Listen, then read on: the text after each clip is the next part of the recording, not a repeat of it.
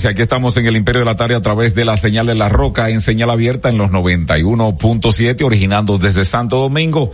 Son las 13, dos minutos en toda la República Dominicana, la temperatura anda pues por 31 grados, la sensación térmica se ubica en 37, así es que un día mm, bastante, bastante claro y azul. Y las temperaturas pues han estado oscilando entre 31, 28, eh, cuando más alta han estado, pues ahora mismo que está en 31, así se está ubicando en esta semana. Llegamos a ustedes a través de los 91.7 de La Roca, además de eso en la plataforma de la página web www.larrocafm.com.do, esos son grandes amigos nuestros. También los que se suman a través de Tuning Radio en La Roca FM, bienvenidos a todos y a todas. Además, aquellos que están en Instagram, en arroba el imperio 917, y los que se ubican a través del Facebook Live, a través de Héctor Herrera Cabral, y los amigos de YouTube que están pues en el canal de Héctor Herrera TV. Agradecemos que estén ahí siempre, como siempre, cada tarde. Aquellos que no pueden sintonizarnos pues porque están laborando, ustedes saben que a través de esa plataforma, ese programa pues el señor Genao se encarga de subirlo, inmediatamente termina y ustedes pueden verlo y escucharlo en cualquier momento. Esa es Héctor Herrera TV, búsquenos ahí, si ya se suscribió lo agradecemos, pero si no lo ha hecho hágalo y además de eso comparte el contenido, dele a me gusta y active la campanita. El señor eh, Abelino García, el señor José, aquí está Cáceres, Héctor Herrera Cabral se suma en un momentito y José Miguel Genaro en la parte técnica. Miguel Tavares le agradece a ustedes quien conversa con vosotros. Señor Abelino García, ¿cómo me le va Cáceres? ¿Algún picheo hoy? Buenas tardes, sí, tengo un picheo de recta. Recta. Ah, sí, sí, a los codos. Al, Cuidado, al lo- senador lo- de la provincia de Santo Domingo, Lo puede lesionar. Antonio Taveras. ¿Y por qué? Sí, porque me llega un reporte de un pitching coach Sí. de, de esta sección. Sí. Eh, Un- la solidaridad siempre es buena. Un, eh, te lleva un, un reporte. Sí, sí, sí. De De. Sí, sí, de un escado de picheo. Eh, los, eh, la solidaridad siempre es buena y más en este tiempo que estamos viviendo. Donde, ¿Qué pasó? Eh, él se ¿Por qué el picheo? Porque se apersonó a los tres brazos. A los tres brazos. Sí, sí. ¿Dónde queda esa comunidad Eso para queda en Santo Domingo Este, Sí. en el puente de la 17, a la izquierda, después del Club de los Siguiendo, Billeteros. siguiendo el río Sama. Exacto, toda la Riviera. Ya. El senador Antonio Taveras llegó con algo de comestibles, Sí. pero crudo. Crudo. Guineo con huevo. Entonces, No, no, no, la no, gente no. se le quejaba No, no, de que todas las estufas estaban apagadas, que no ¿Qué fue lo que llevó? Espérate, José. tú- verde con huevo. Son buenos, pero si, Sí. si, si llevan, ¿verdad? Y, y el aceite. No, no, no, no, no, no. Solamente mano de guineo con huevo. Y la cebollita, el cebollín, porque hay una... ¿Cuál es la diferencia? Tú que eres experto en ese tipo de... Eh, de la culinaria. No, de- Espérate, Miguel, yo creo que al profesor se le fue. Se le fue al profesor. Ah, bueno, oxigenado. El cebollín, tú sabes que la parte arriba de la cebolla, o sea, es como quien dice La la. cabecita. Vamos a decir que la cabeza es lo que sobresale. Por Es como la- cuando va a cortar la cebolla, como- te la lleva. Vamos a decir, es como la rama, ¿no? Vamos a Nosotros- decir, como la flor. Exactamente. Sí, ese es el cebollín. Ese es el cebollín. O Que le llaman, bueno porque es más suave. le llaman también cebolla verde. Cebolla verde. Sí. Ah, pues otra, esa es otra, pues hay una cebolla, hay una no, cebolla no, no, verde no. grande. No, no, no, no, no. Ya, cebolla blanca, la cebolla La blanca. cebolla blanca es otra. Sí, sí, sí, y ahora sí. echa Una la misma cebolla. Es flor, cierto, como tú cierto, dices. Es cierto. Pero el cebollín no es para hacer remedio. No, el cebollín. Se parece al puerro. Se parece, pero, Ah. pero que es más suave que la cebolla. Incluso Exacto. El, El sabor, sabor, es el menos, sabor. es menos. El, cebo- el cebollín es chiquito, Sí. normalmente se tiene, eh, eh, tiene un sabor más penetrante que la cebolla grande y eso. Pero Y- no huele tanto. Y para guisos, para guisos, Ni muy produce bueno. tampoco eh, lagrimeos y esas cosas porque no es tan fuerte. Eh, Ah, entonces, él llevó los guineos con huevo. Mano de guineo con huevo eh, en sus cartones. En sus cartones, sí. Para comenzar a dar la solidez a, Eh, muchas familias. Entonces, ¿cómo, La gente le reclamó las amas de casa. Está bien, pero eh, vamos a ver, la logística, eh, eh, un racimo, cuántas manos de, de- de guineo y un cartón de huevo a cada familia, ¿cómo era la logística? No, me imagino que él tiene a su personal. que andaba- No, no, no, el personal sí, Sí. pero a cada familia, ¿qué le daban? Un cartón de huevo, ¿cuánta, cuánta es mano de guineo? No, me imagino que dependiendo la cantidad de personas que, que vivan Porque aquí. una mano de guineo. Siempre trae 12, 13, 15. Sí, pero en una sentada, como es Eh. pequeño, eso se va entre el padre, la madre, Y los dos muchachos. pero de una sentada. A ver, ¿cuánto guineo tú te comes, Olino? Yo normalmente no me gusta el guineo verde, normalmente. Pero ¿cuánto te comes?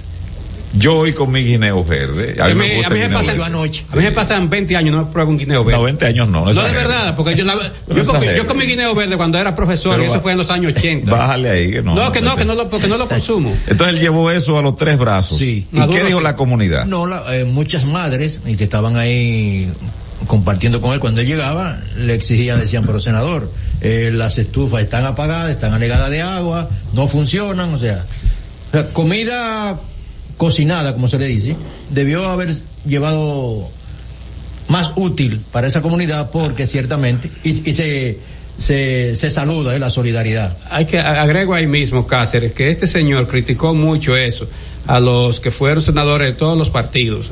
Cristina Lizardo, que por muchos años fue senadora de esa demarcación por el PLD, Reinaldo Pared aquí, pero lo mismo lo criticó a gente del PRD, del Partido Reformista, como Amable Aristi Castro, eh, de cualquier partido. Pero él está haciendo exactamente lo mismo ahora, lo está haciendo ahora sí porque tengo entendido que las encuestas dan 24 puntos por debajo de quien está, de quien él está más cerca. Entonces ahora hay que hacerse gracioso. Ya en estos días comentamos lo que le dijo un comerciante de ahí de ese desorden de mercado que hay en los minas. Porque el señor, todo el mundo sabe que es un sangre azul, se la da y que es popular, pero mentira, es un empresario que le ha No le fue bien ese día él, no, no le fue eh, bien. Le ha ido muy bien en sus negocios particulares, lo que yo no critico, Claro. pero eh, eso fue parte de la ola, que es lo que yo le he dicho a, muchas, a muchos analistas y analistas, sin ese, porque aquí hay analistas y analistas. Entonces, esos analistas sin ese, yo digo, no es que aquí hubo una ola en el año 2020 que se, se acrecentó con el desorden que hizo la Junta Central Electoral con suspender en medio, de, en medio del proceso las elecciones del 16 de febrero de 2000. eh, Las municipales. de 2020. Entonces, eh, él se montó en esa ola, como se montó muchísima gente, y en esa ola arrastró a media humanidad, y por eso vemos ahí tantos flecos de senador y tantos flecos de diputado y de alcalde que llegaron, pero no merecían. Ahora estaba la mancha verde por un lado también. Todas esas cuestiones fue parte de la ola y eso contribuyó. Pero bueno, decir, decir- yo estoy de acuerdo contigo, si, eh, si ese senador u otro quiere ayudar, que entiende el momento. Usted no puede, una persona que perdió una estufa que tenía, una estufa sencilla, usted lleva los alimentos crudos, llévele esos alimentos preparados, que lo que le ha exigido al director de los comedores, llévele esos alimentos preparados en esta etapa, ya después usted le puede dar la funda Exacto, de comida, porque exacto. el pobre no va a hacer nada con una funda de comida ahí que tenga que cocinar si no tiene ni un tanque de gas, ni la estufa, ni nada de eso. El problema de eso tiene que ver mucho eh, con la visión que tú puedes tener. En la política, le decía a alguien, y la gente ha entendido como que, Se va de todo. no, y tú lo, tú lo escuchas y dices, bueno, es que la política hay que meterse, sí. La política es aquel, ¿verdad? El político es aquel que asume ese ejercicio Con vocación. con vocación, dedicación y tiempo. Claro. Es decir, la política, Barack Obama de que salió de abogado, es político. Representó a Missouri, el Estado. Fue senador eh, fue Chicago. fiscal, que Sí. tiene una vinculación. Es decir, aquí se ha entendido porque un grupo de gente, de tigres, que tienen algún nivel de exposición pública. De que lo aplauden tres veces. No, que tiene algún nivel de exposición pública y entonces han querido asaltar básicamente las arcas. Entonces, las redes sociales han permitido de que todos esos asaltantes y asaltantes, Avelino, y asaltantes. No asaltante, hombre y y mujer. No, porque hay que ser Y lo, y lo del medio tienen los ellos. hay, hay, hay que ser inclusivo. No, no, no, no. porque- Los asaltantes, asaltantes y Es que- es que asaltantes. yo, digo que no, yo soy médica, no, el médico es la asociación, es el colegio, y el que era asociación Entonces, médica. se ha entendido de que la política es eso. Entonces, hay una, y, y antes de que Abelino entre, un consejo. Abelino sabe, y José que me escuchaba, y escuchaba el programa, pero él no sabe que aquí damos consejos gratuitos. Oh, pero claro. Hasta lo Que del son- padre, la- somos de los pro- de los pocos de los pocos periodistas que damos consejos gratuitos con la mejor intención de que mejoren. Usted le puede poner nombre a cualquier funcionario porque todos lo están haciendo en su mayoría. Se enganchan un micrófono aquí. ¿Cómo se llaman estos micrófonos? Ah, son cuadraditos. Sí, de los cuadrados. ¿Cómo se De llama? solapa. Sí, de solapa, pero no los antiguos, sino son como una cajita. Entonces se enganchan Es eh, diferentes marcas, pero el, ma- el comúnmente utilizado se llama de la marca Rode. Ah, es Rode. Eh, bueno, ya, va a ser como el Gillette, porque todos dicen Rode.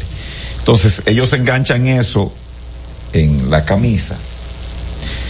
Dos o tres personas grabando con cámara, dos o tres, porque tú te das cuenta que en la edición Es una producción. Es un montaje casi, casi cinematográfico, Abelino. Entonces tú no puedes ir a Ocoa. Y lo que la primera gente ve cuando usted sube eso al aire es usted que llega, ¿verdad? Y presenta la entrada del pueblo y, es como una poesía la entrada. Entonces, no se ve la acción que se va a hacer si no se ve hablando. No, no, no, no, no, no. Vayan a esos lugares a resolver. Vayan a Mano Guayabo, que está destruido, a resolver. ¿Qué está comiendo la gente? Llévenles colchones, llévenles mobiliario. Toda esa gente perdió neveras, estufas, perdió lavadoras, perdió abanico. Tal vez los aire acondicionados, si la consola estaba debajo también eh, eh, se dañó. Pero todos los utensilios, ¿cómo se llama esto, Avelino? Para calentar, los microondas, todo eso se fue a pique.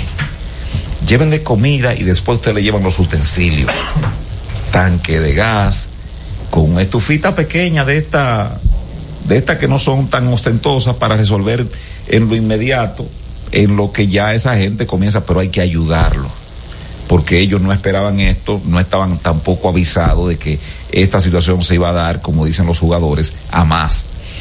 Pero no vayan con las camaritas esas y las camisitas Columbia.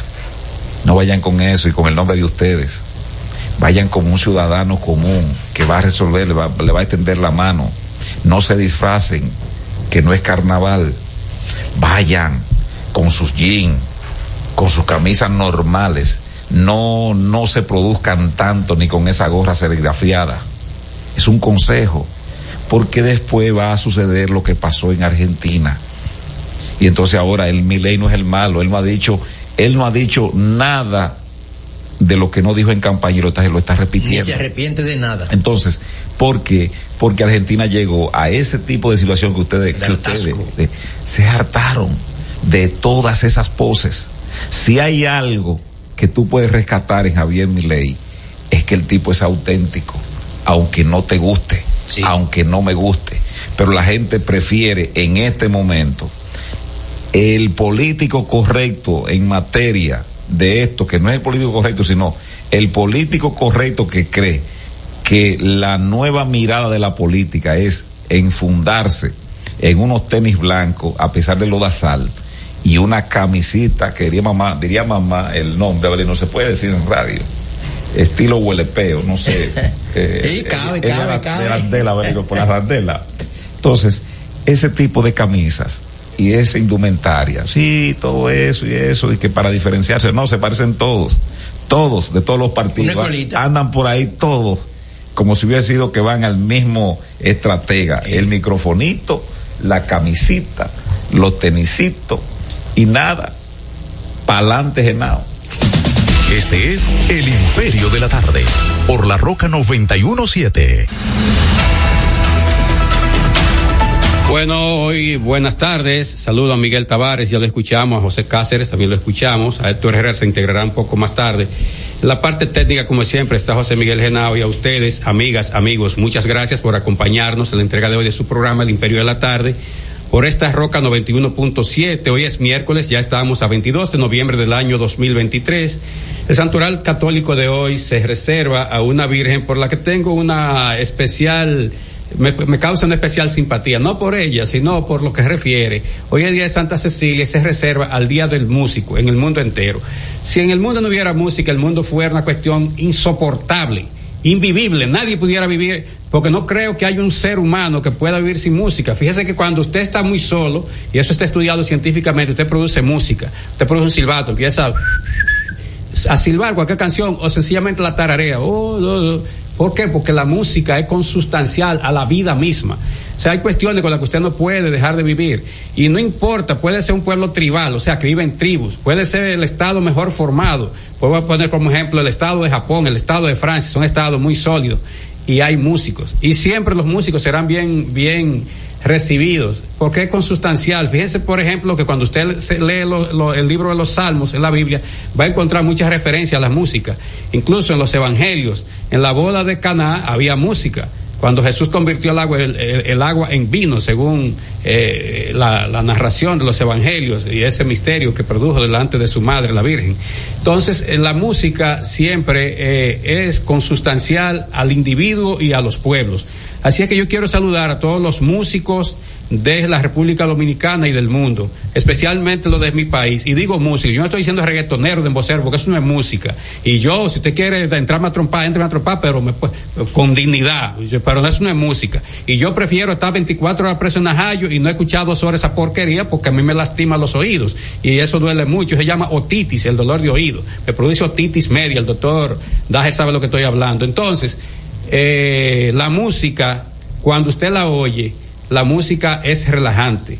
La música le hace ver la vida distinta. La música le hace tener otra perspectiva de su vida y de la vida de su familia. La música, yo no estoy diciendo el ruido, que son cuestiones distintas. Música es aquello que el arte combinar los sonidos y el tiempo para producir un sentimiento eh, grato y un momento grato.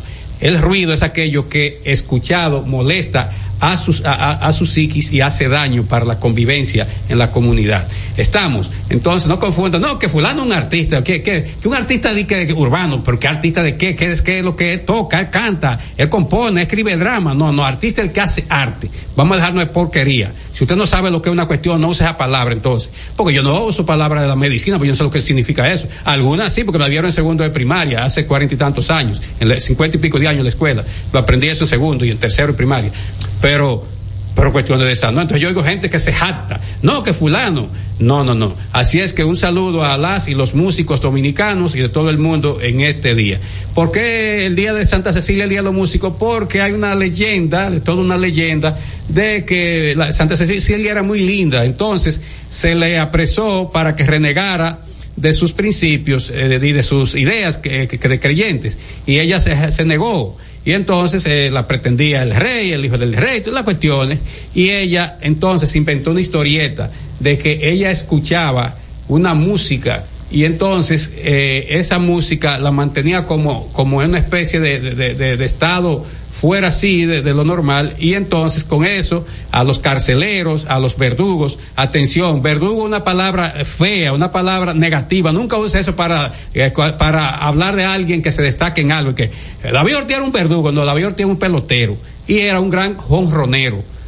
Ya, eso es todo. Pero verdugo es aquella persona que apresa una a otro y después de estar amarrada le da golpe. Eso es un verdugo. Castiga. Entonces, no venga a ver, yo he escuchado, no, porque el doctor José Joaquín Puello es un verdugo. No, es un gran médico. No es un verdugo. Verdugo, es, repito, es, un- es aquel que apresa y amarra a un presidiario y lo, entonces le entra golpe. Estamos. Para que no estemos hablando sandez y burrundanga en los medios, sobre todo, porque escucho gente que tiene cierto nivel de formación y salta con semejante estupidez.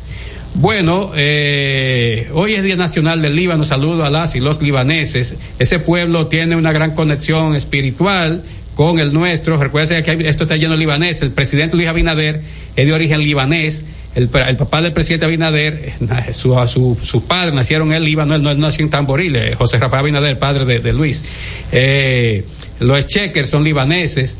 Eh, todo eso, todo eso famoso que hay aquí en distintas áreas son libaneses. ¿Cómo se llama este que los casinos eh, que tiene Hermón Elías, toda esa gente Elías. libaneses, esto ya está lleno de libaneses. La mujer del presidente es libanesa, eh, Eduardo Estrella es de origen libanés, su padre, el general eh, Estrella, era libanés. O sea, aquí hay, hay muchos libaneses. Por eso el club sirio libanés ahí en el Malecón. Bueno, en términos históricos, en una fecha como hoy del año 1922 se fundó la revista literaria La Opinión. Mira, Belino, este, agradecemos al amigo José Peralta que nos envía un breaking news. Dice que um, el puente arcoíris entre Estados Unidos y Canadá ha sido cerrado eh, tras un aparente, repito, tras un aparente ataque terrorista. Eh, que información pues en proceso y más adelante veremos a ver qué tan eh, esta posibilidad, pero se tiene la presunción de que ha sido pues eh, lo que aparenta, ¿no? Sí, Y mañana, mañana es el día de acción de gracia, ¿verdad? Eh, sí. Eh, Entonces hay mucha gente que se mueve, hay gente loca en ese bueno, país. yo le voy, a enviar a, le cosa. voy a enviar a Genao, por favor, Genao, para que ustedes vean cómo estuvieron anoche las autopistas de eh, en Los Ángeles, eh, me parece que saliendo de Los Ángeles para para San Diego, para que tú veas, Belino, en horas de la noche, ¿no? Cómo estaba, se habla de una movilidad de casi 30 millones de ciudadanos norteamericanos que se están moviendo toda esta semana, tanto por pista, mire que allá no hay, fíjense bien para que ustedes vean lo que es un país organizado, no hay un Juan Manuel Méndez que está organizando de que una, ¿cómo se llama eso? Un operativo. Un operativo. No, no, no, no, no. Hay refuerzos Claro. por la cantidad de gente, aquellos que le toca fácilmente trabajar en vez de las 12 horas o las 8 horas, se le paga hora extra y siguen trabajando, pero no hay operativo, no hay programas especiales, eh, no hay La defensa no hay, civil. no hay habichuelas en los en los- en los peajes. Eh, ¿Qué más, Abelino? Pues síguelo entonces. Bueno, decía que en el año 1922, en una fecha como esta, se. Mira, Abelino dice que cumpleaños hoy este, Cecilia García. Ah, sí, A nació, propósito de nació aquí. el día de Santa Cecilia, por eso pusieron. Gracias a, a Luis desde New Jersey. Bueno, se va a gracias, co- Se va a comer el pavo, eh, Luis, mañana. Bueno, entonces se fundó la revista literaria La Opinión. Se mantuvo como con ese formato hasta 1927, ya cuando pasó a ser un periódico. En el año 1965 se creó la Oficina Nacional de Planificación, la ONAPLAN. Hoy eso pertenece a lo que es el Ministerio de Economía, Planificación y Desarrollo. Se fusionó y entonces la ONAPLAN, que funcionaba parte de eso, Secretariado Técnico, ONAPLAN, todo eso, pasó a ser este Ministerio de Economía, Planificación y Desarrollo. En el año 1965 también fue creada la Oficina Nacional de Administración y Personal, ONAT. En el año 1962, la Junta Central Electoral decidió imprimir votos en papel blanco, pero Juan Bosch, candidato del PRD, dijo que ninguna fuerza humana nos llevará a una comparsa electoral. Juan Bosch sabía por lo decía. El asunto era que, que quería hacer una cucaramácara rara con unos votos ahí impresos, que la gente podía hacer uno falsificarlo por ahí. En el año 1962 también el expresidente Joaquín Balaguer tuvo reservación para volar de Nueva York a Santo Domingo, pero no vino. Balaguer volvió aquí, pues, después fue en 1965. En el año 1965 85, un pequeño grupo de tendencia ultraderechista encabezado por Alcibíades Espinosa Costa intentó dar un, gol- un alegado golpe de Estado e instalar un gobierno en Santiago de los Caballeros. Eso nunca se produjo.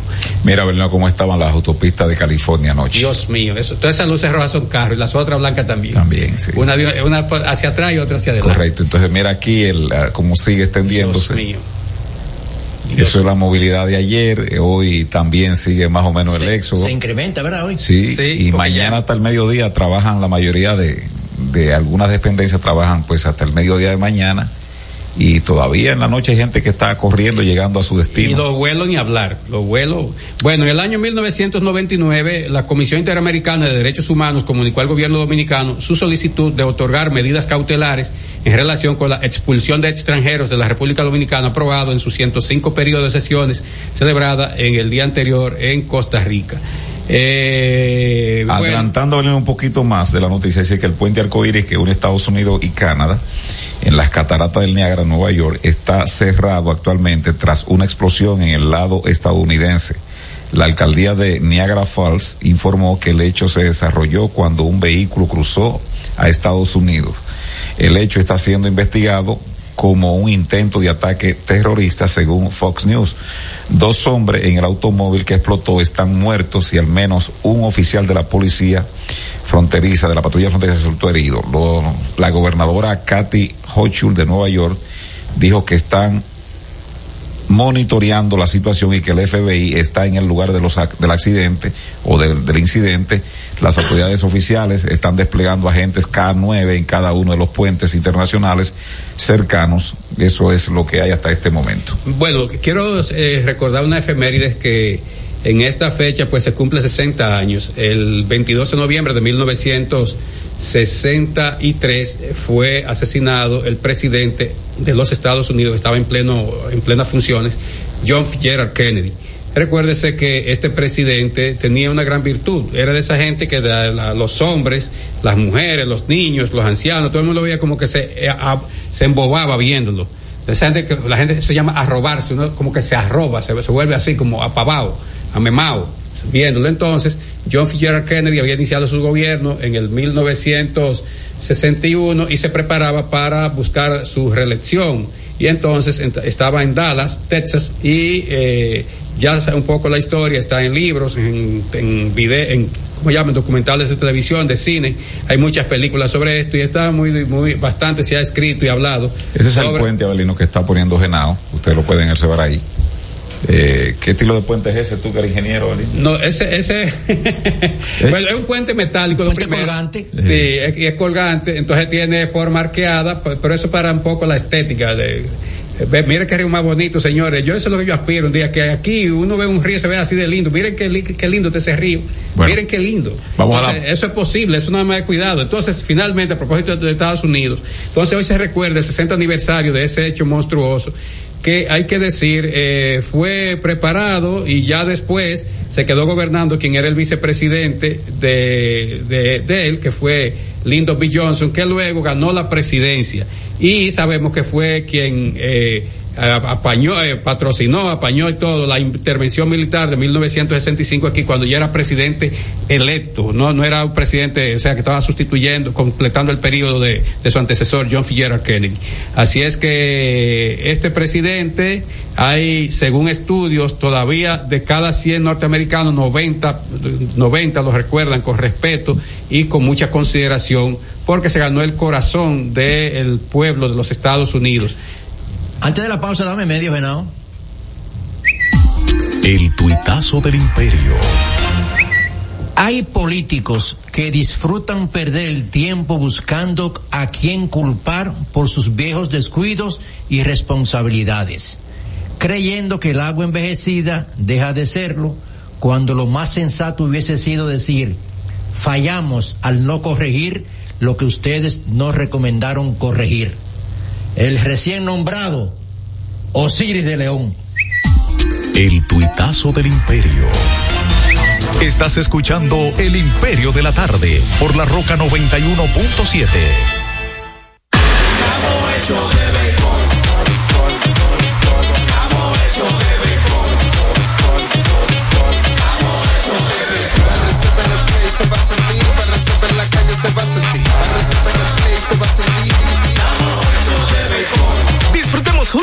pasión por la pelota. Los dominicanos estamos hechos de béisbol. Ban Reservas, el banco de todos los dominicanos.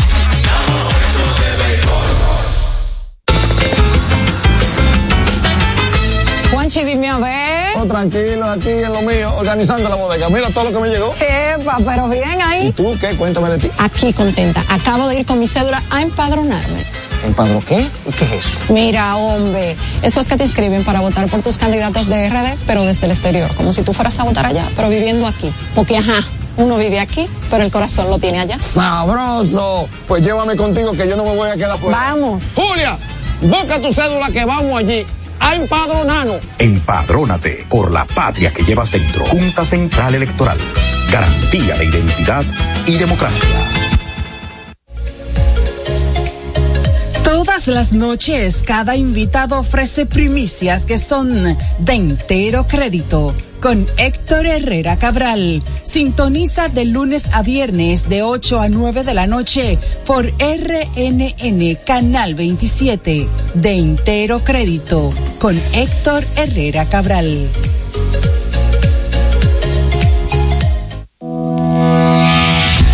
Racing tenemos la solución al problema del tren delantero de tu vehículo. Más de 30 años de experiencia nos hacen especialistas en tren delantero, amortiguadores, cremalleras, puntas de ejes y rodamientos. Visítanos en cualquiera de nuestras dos sucursales en Villajuana, calle Progreso con Arturo Logroño número 3, esquina Puente Hermanos Pinzón, y en la calle Manuel Ubaldo Gómez número 213. O llámanos al teléfono 809-814-6050. Ah, y no olvides seguirnos en nuestras redes sociales, arroba Jeffrey Racing. Jeffrey Racing, tu solución. Palabras de Tony Peña, leyenda del béisbol dominicano. Papá Dios me dio un sueño y yo dije que nada iba a ser un obstáculo para yo llegar a realizar mi sueño. Era que yo quería ser un jugador de béisbol. Yo me tracé la, esa meta. Y si yo pude, siendo un campesino, ¿por qué ustedes no pueden? Sea usted el guía de su comunidad. De vuelta al barrio, un proyecto especial del Ministerio de Interior y Policía. Señor constructor, en el FOPECOMS seguimos avanzando y ahora estamos más cerca de ti en nuestra sede principal de la avenida 27 de febrero 272 esquina Rosa Duarte para servirte mejor y garantizar la protección de los trabajadores de la construcción. Recuerda que cumpliendo con la ley 686 garantizarás el futuro de tu servidor y el crecimiento de la nación. Fondo de pensiones de los trabajadores de la construcción más que pensión. Cada historia tiene un principio, pero el de AES Dominicana se sigue escribiendo. Hoy celebran 25 años generando buenas energías en el país, creando soluciones inteligentes y sostenibles para proteger la naturaleza e impulsar la economía naranja a través del talento joven dominicano. Y aunque se sienten orgullosos del presente, les emociona el futuro que juntos vamos a generar. Continuemos escribiendo esta historia. AES Dominicana, acelerando el futuro de la energía juntos. Este es El Imperio de la Tarde, por la Roca 917. En El Imperio de la Tarde, la cita con el periodista Nelson Encarnación. El periódico diario Libre trae en su edición de hoy el relato de una persona afectada por el derrumbe de la 27 de febrero que sencillamente pone los pelos de punta y refuerza la convicción de que este país se encuentra a varios años luz de la creación de ciudadanía. Dice ella que los individuos que pasaron por el lugar, en vez de prestar asistencia a los afectados, se dedicaron a tomar fotografías y videos para subirlos en las redes, evidentemente con la intención de buscar me gusta. Esa es también la actitud de muchos cuando ocurre un accidente carretero. Se presentan al lugar de los hechos a desvalijar a los accidentados en vez de prestarles atención. Increíble cómo se ha perdido el sentido de humanidad en esta jodida sociedad.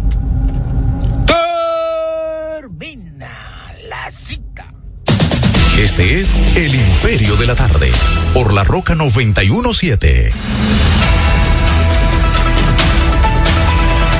Son las 3:35 minutos. Este es el Imperio de la Tarde a través de La Roca y las plataformas digitales de YouTube, Héctor Herrera TV, en Facebook, Héctor Herrera Cabral. En Instagram estamos pues en arroba el Imperio 917 y búsquenos también en Tuning Radio esa aplicación como La Roca FM. Bueno, este... Miguel, perdón, para, para no divagarme mucho. A propósito de, de eh, ese, termina la cita de- del colega Nelson Encarnación. Quiero decir lo siguiente. En mis redes sociales soy muy crítico de esto porque es un asunto humano. El mayor valor que hay en la tierra es el valor humano. Usted puede ver toda la riqueza, pero no hay seres humanos que disfruten esa riqueza, que, que, que empujen para adelante el mundo. Bueno, no, de, nada vale. Entonces, siempre en mis redes sociales critico eso. Señores, tenemos que educar a nuestros niños, a nuestros adolescentes, a nuestros jóvenes. Cuando hay una situación de emergencia, usted acude, sobre todo si a salvar un ser humano. Deje de estar grabando, deje de estar subiendo eso, porque lo importante es que ese ser humano se salve si está en una situación de, de, de extremo peligro. Y si es algo que usted puede aconsejarle, mira fulano, ten cuidado que hay una zanja por ahí, el muchacho vaya una motocicleta, un vehículo, lo que fuere, advertirle. No ponerse a grabar para que se caiga, para entonces grabar, ah, mira, se cayó. No. Digo esto porque cada vez es más frecuente esta situación. ¿Cómo es posible que en la tercera década del siglo XXI haya seres humanos atrapados de alguna manera fatal en ese, en ese derrumbe que se produjo ahí, en ese paso a nivel, y otros que estaban en situación todavía de gravedad? Y la muestra está que se salvaron dos de los que estaban en esto. Esta señora ya que dio un testimonio. Entonces, no, hagan, no hagamos eso, ni permitamos que nuestros hijos, nuestros nietos, nuestros sobrinos lo hagan. Muchos lo hacen por ignorancia, no es por maldad, pero hay gente que es- está consciente que no es lo correcto y lo hace. Cuando es así, entonces usted actúa con maldad. Entonces, miren, lo- esa cuestión, cuando haya una persona herida, usted, por suerte, casi en todas las provincias hay ese servicio del 911. Usted llama ahí y si no hay un 911, eh, pare o detenga cualquier vehículo que vaya. Mira, hay un accidente, hay una persona así, y puede salvar la vida. Lo más útil que usted puede hacer, usted verá la satisfacción que usted siente con salvar la vida, independientemente usted sea cristiano, no cristiano, ateo, no ateo. conozca o no a la persona. No, exacto, es eh, que usted ha valorado la vida porque a usted no le gustaría a usted está en una situación de extremo peligro y que alguien por estar con una porquería grabando lo deje morir. O a usted le gustaría que a su hijo, a su nieto, a su sobrino deje morir porque alguien está grabando y ah, pudiendo salvar la vida. O muchas veces por descuido se pierde un miembro del cuerpo, un brazo, una pierna. Ah, pero si hubiera acudido con tiempo, un cirujano ortopeda podía salvarle su brazo o su, pierna. Pero usted por estar de morir que todo grabando, permitió eso. Así es que muy bien por ese comentario del colega Nelson Encarnación y yo espero que sirva de campanada a nuestras conciencias, de manera tal que despertemos y entendamos que el celular es bueno, no es malo, es útil. Pero en esos casos no es útil estar grabando nada. Lo útil es que si usted no puede acudir porque no es médico, usted entonces llame al 911 o llame a vecinos, dé una voz de alerta y pueda salvar la gente. De lo contrario, entonces u- usted tiene ahí una, una herramienta de comunicación que no le sirve de nada más que para hacerle daño a los demás. Este, recapitulando la información, ya la agencia F afirma, la agencia noticiosa F afirma que era un carro bomba el que detonó en el puente. No hay muchos detalles, este, ya la investigación la tiene tomada pues el Buró Federal de Investigaciones, conocido por su sigla en e- el FBI, para los que sintonizaron ahora, pues decirle que un carro bomba, pues, eh, que dice la agencia F, que era con fines, pues, eh, eh, terrorista, pues, eh, explosionó en el puente llamado Arcoíris entre Estados Unidos y Canadá. Los dos ocupantes, pues, están muertos, dice la información. Es una información en progreso. Ustedes saben que mañana, pues, se celebra el Día de Acción de Gracia en los Estados Unidos y la conflagración que se está dando en el Medio Oriente también en gran medida eh, estos este jefes de grupos terroristas pues han dicho que la famosa yihad esta que es la guerra donde quiera que estén que la ejecuten y nadie sabe bueno Estados Unidos no sé mm, en qué alerta está eh, porque de un tiempo a esta parte a Estados Unidos lo agarran siempre con los calzones abajo. Aquí tenemos una, un breaking news y es que una joven estudiante de psicología de la Universidad Tecnológica de Santiago, UTESA, falleció hoy tras presentar síntomas sospechosos de dengue, según confirmaron sus familiares y vecinos del lugar.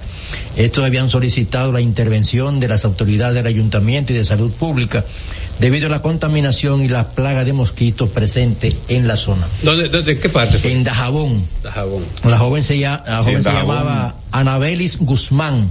Parece ser que en Dajabón hay eh, una situación un poco Pequeño foco. complicado. Pequeño no, porque vi un reportaje de del amigo César Montesinos y ahí las alarmas están encendidas porque parece que muchos síntomas de ustedes saben que en Dajabón ha estado lloviendo, al igual que en muchas partes, pero desde antes ha estado lloviendo y en esos lugares Dajabón tiene la particularidad de que no se beneficia prácticamente del acueducto de la línea noroeste porque todavía eh, no han sido colocados los ramales y, nunca el agua no tiene la potencia para llegar allá a la, a la colita de Dajabón. ¿Y qué pasó con eh, aquel trabajo que portentoso que hizo el INDRI de instalar una cuestión ahí? Hay que meter la tubería.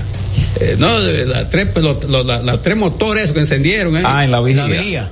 Eh, no, pasó, bueno, Miguel? ahora, ahora mismo está necesitando agua porque está lloviendo. Mm, pero- Bueno, pero eso está, eso está ahí mismo, y no está ahí, está igual, igual. Miren, en el día de hoy, este, nos levantamos, lo que nos levantamos un poco más temprano, con un conato de incendio en el Ministerio de Educación. Eh, no es la primera institución en este gobierno que hay este tipo de situación. Hablando de Jabón, ustedes recuerdan que se incendió eh, eh, parte ¿no? de, del, del mercado binacional y dijimos aquí que eso no iba ningún a terminar nada, ni iban a determinar qué pasó, qué, qué, cómo se incendió, qué fue que lo incendiaron. Pero eso denotaba de que las autoridades de Dajabón, imagínense ustedes, al otro día iban a abrir el jodido el mercado ese. Y ni siquiera tuvieron, qué sé yo, la prudencia vino de poner eh, cinco o seis gendarmes ahí armados hasta los dientes para evitar cualquier tipo de saboteo. Nada, no pasó nada. Lo de San Cristóbal, nadie sabe qué pasó. Claro, sabemos que hay casi 40 muertos, eh, 38, ¿verdad, Belino? Cantidad de gente mutilada, otras que perdieron todos sus ajuares, este, sus casas, sus negocios, pero ahí nadie sabe explicar qué pasó en San Cristóbal.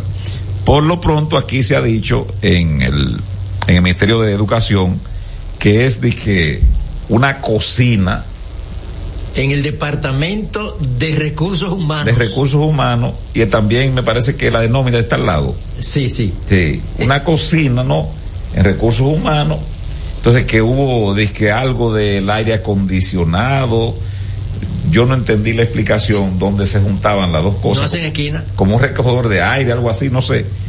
Y hubo ese conato de incendio, pero estamos hablando que sucedió a las siete y pico de la mañana. O sea, la gente vaya a hacer desayuno, eh, no sé, Avelino, explícame tú, que eres profesor. Eh, ¿qué no, va- no, no, qué sé yo de eso. qué sé yo de eso, no. Que eso tiene que ser profesor, no. Lo que yo te digo es que. Ese desorden que hay ahí, como que yo no entiendo. Ahí estamos hablando de la situación de esto que sucedió en el puente, ¿verdad? De Estados Unidos. Ustedes van, van a ver que en el informe, cuando un cherry se, se o, o un cherry ya pasó esto el FBI porque es seguridad nacional, pero cuando se pare ahí un trajeado, si ese ponen de vocero a un cherry con un sombrero y, y ya eh, por lo realmente mayor de edad y con mucha llave, un uniforme como medio, medio kaki, ¿no? Ustedes verán que él va a explicar en qué consistió lo del vehículo y eso y aquello y lo otro. Aquí no. ¿Y a qué hora pasó? Porque las cámaras van a. Aquí no, no, y le dan seguimiento de dónde vino, aquello. Aquí no. Eso pasa como un acto. Espérate, pero devuélvete un ching. Entonces, ¿cómo es la cocina? ¿Cómo es? La, tú lo viste que dijo Castro. No, pero eh, yo- yo- que- La cocina está- Me distraje un poco. En recursos humanos. Y Ahora le dice capital humano, ¿verdad? Eh, recursos humanos. Entonces, el conato de incendio se produce siete y pico de la mañana cuando comienzan a llegar los empleados. O sea, ya la educación, fíjense, fíjense, hoy publica el listín diario de que la Asociación de Profesores dice que las condiciones de las escuelas, yo no entiendo eso, Avenida, tampoco tú deberías como profesor explicármelo a mí, a mí solito. ¿Cómo es que aquí se han construido una gran cantidad de escuelas y dice la, dice la Asociación de Profesores que una buena parte de esas escuelas está en condiciones muy deplorables en materia de los asientos, del mobiliario de baños y esa cuestión. Entonces uno se pregunta, ¿y todo este bacanal de dinero, cómo es que se está gastando? Porque invirtiendo no está.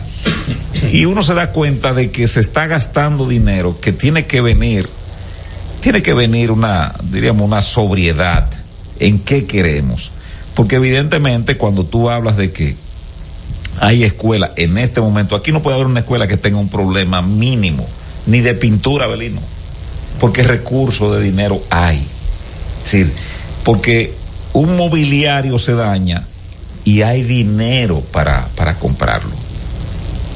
Pero a veces se prefiere que se dañe para hacer licitación en vez de repararlo.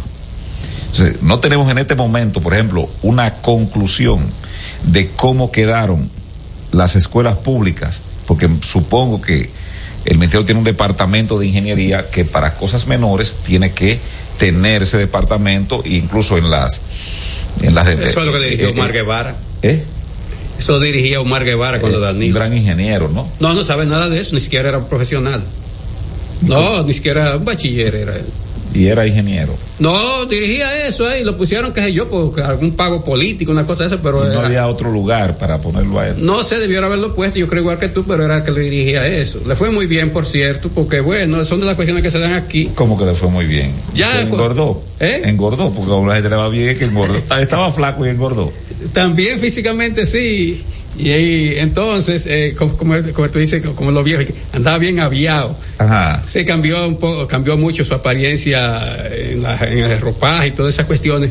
Pero bueno, quiero decir, yo conocí ahí a Giovanni, cuando estaba Melanio Paredes, Giovanni, eh, Giovanni, me escapa el apellido, que es dirigente del PLD, que es ingeniero civil, él era encargado de esa área.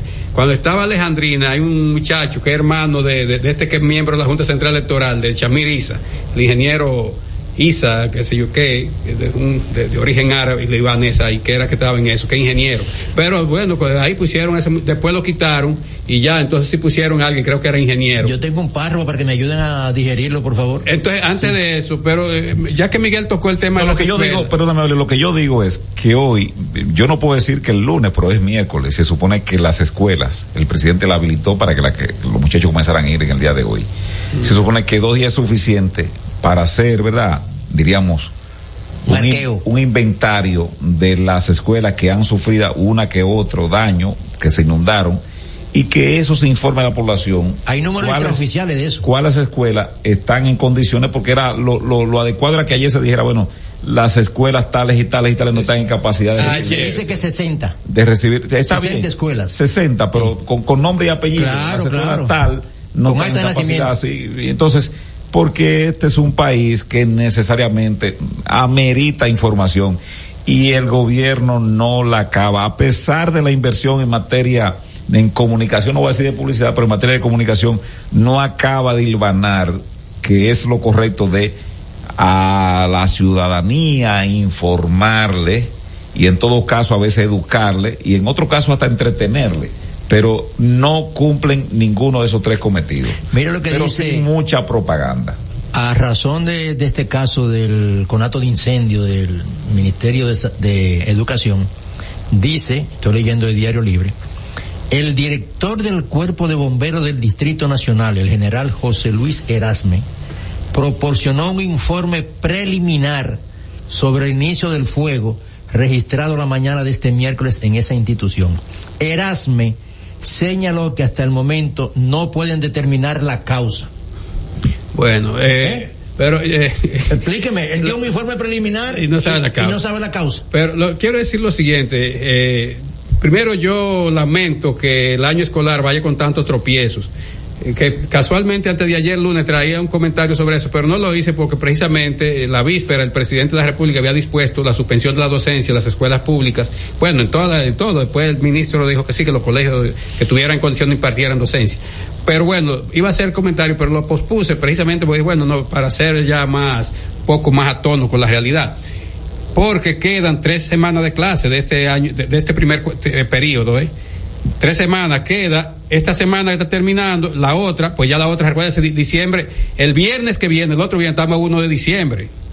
Y entonces estará esa semana, la semana que sigue y ya la otra de exámenes, porque el 17 los muchachos van de vacaciones.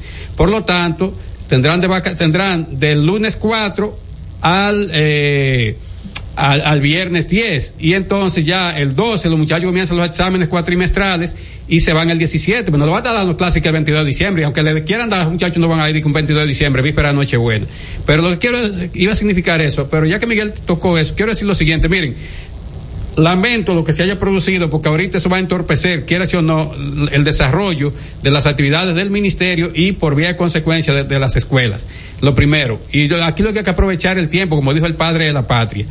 Lo segundo, eh, yo es- espero que eso se clarifique si fue alguien que puso a calentar una comida y estalló el, eh, ¿cómo se llama el aparato? El microondas. El microondas, o alguien que abrió una estufa y se abrió más, más la llave y se produjo un incendio, o alguien prendió, qué sé yo, un chipero de eso, encender, encender estufa y cogió fuego otra cuestión, lo que fuere.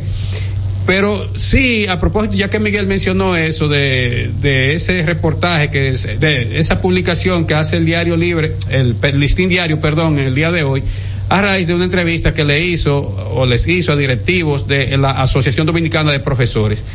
Miren, yo, yo soy de los que creo que el Estado Dominicano, el Estado debió haber resuelto eso de que aquí no hubiese analfabeto hace, hace años, pero no lo ha resuelto el Estado. No vean que, que el gobierno está, no, el Estado. Segundo, creo que el Estado debió haber, eh, debió con el dinero se maneja para eso, pero hace mucho eh, que no hubiera aquí escuela esa y que ya con una, que sea rancheta donde usted tiene como gallina y puerco y pavo y cosas de esas. No, no, no.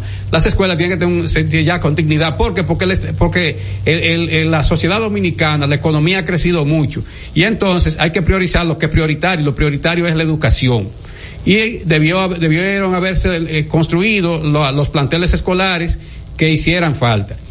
Sobre todo en los gobiernos de Danilo Medina inició una zafra ahí de construir muchas escuelas, pero uno sabe que detrás de eso que había gente ambiciosa y el presidente Danilo no tenía por qué saber que pues no es ingeniero, que es economista.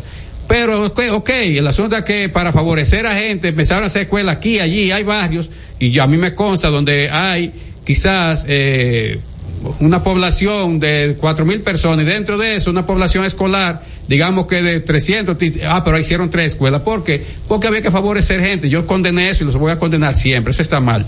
Los dineros de público, los dineros de, la- de, que, o sea, que, que pague el contribuyente para votarlo.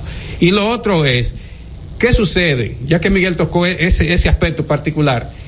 Cuando este gobierno llegó, bautizó con un nombre esas construcciones que se iniciaron las gestiones de Danilo Medina y que no había como manera de seguirlas. Le puso el nudo legal. Recuérdense que fue el presidente que usó esa expresión y se, y se coló así. Y el Congreso votó una ley en este gobierno, ¿eh? En este gobi- Ustedes recuerdan.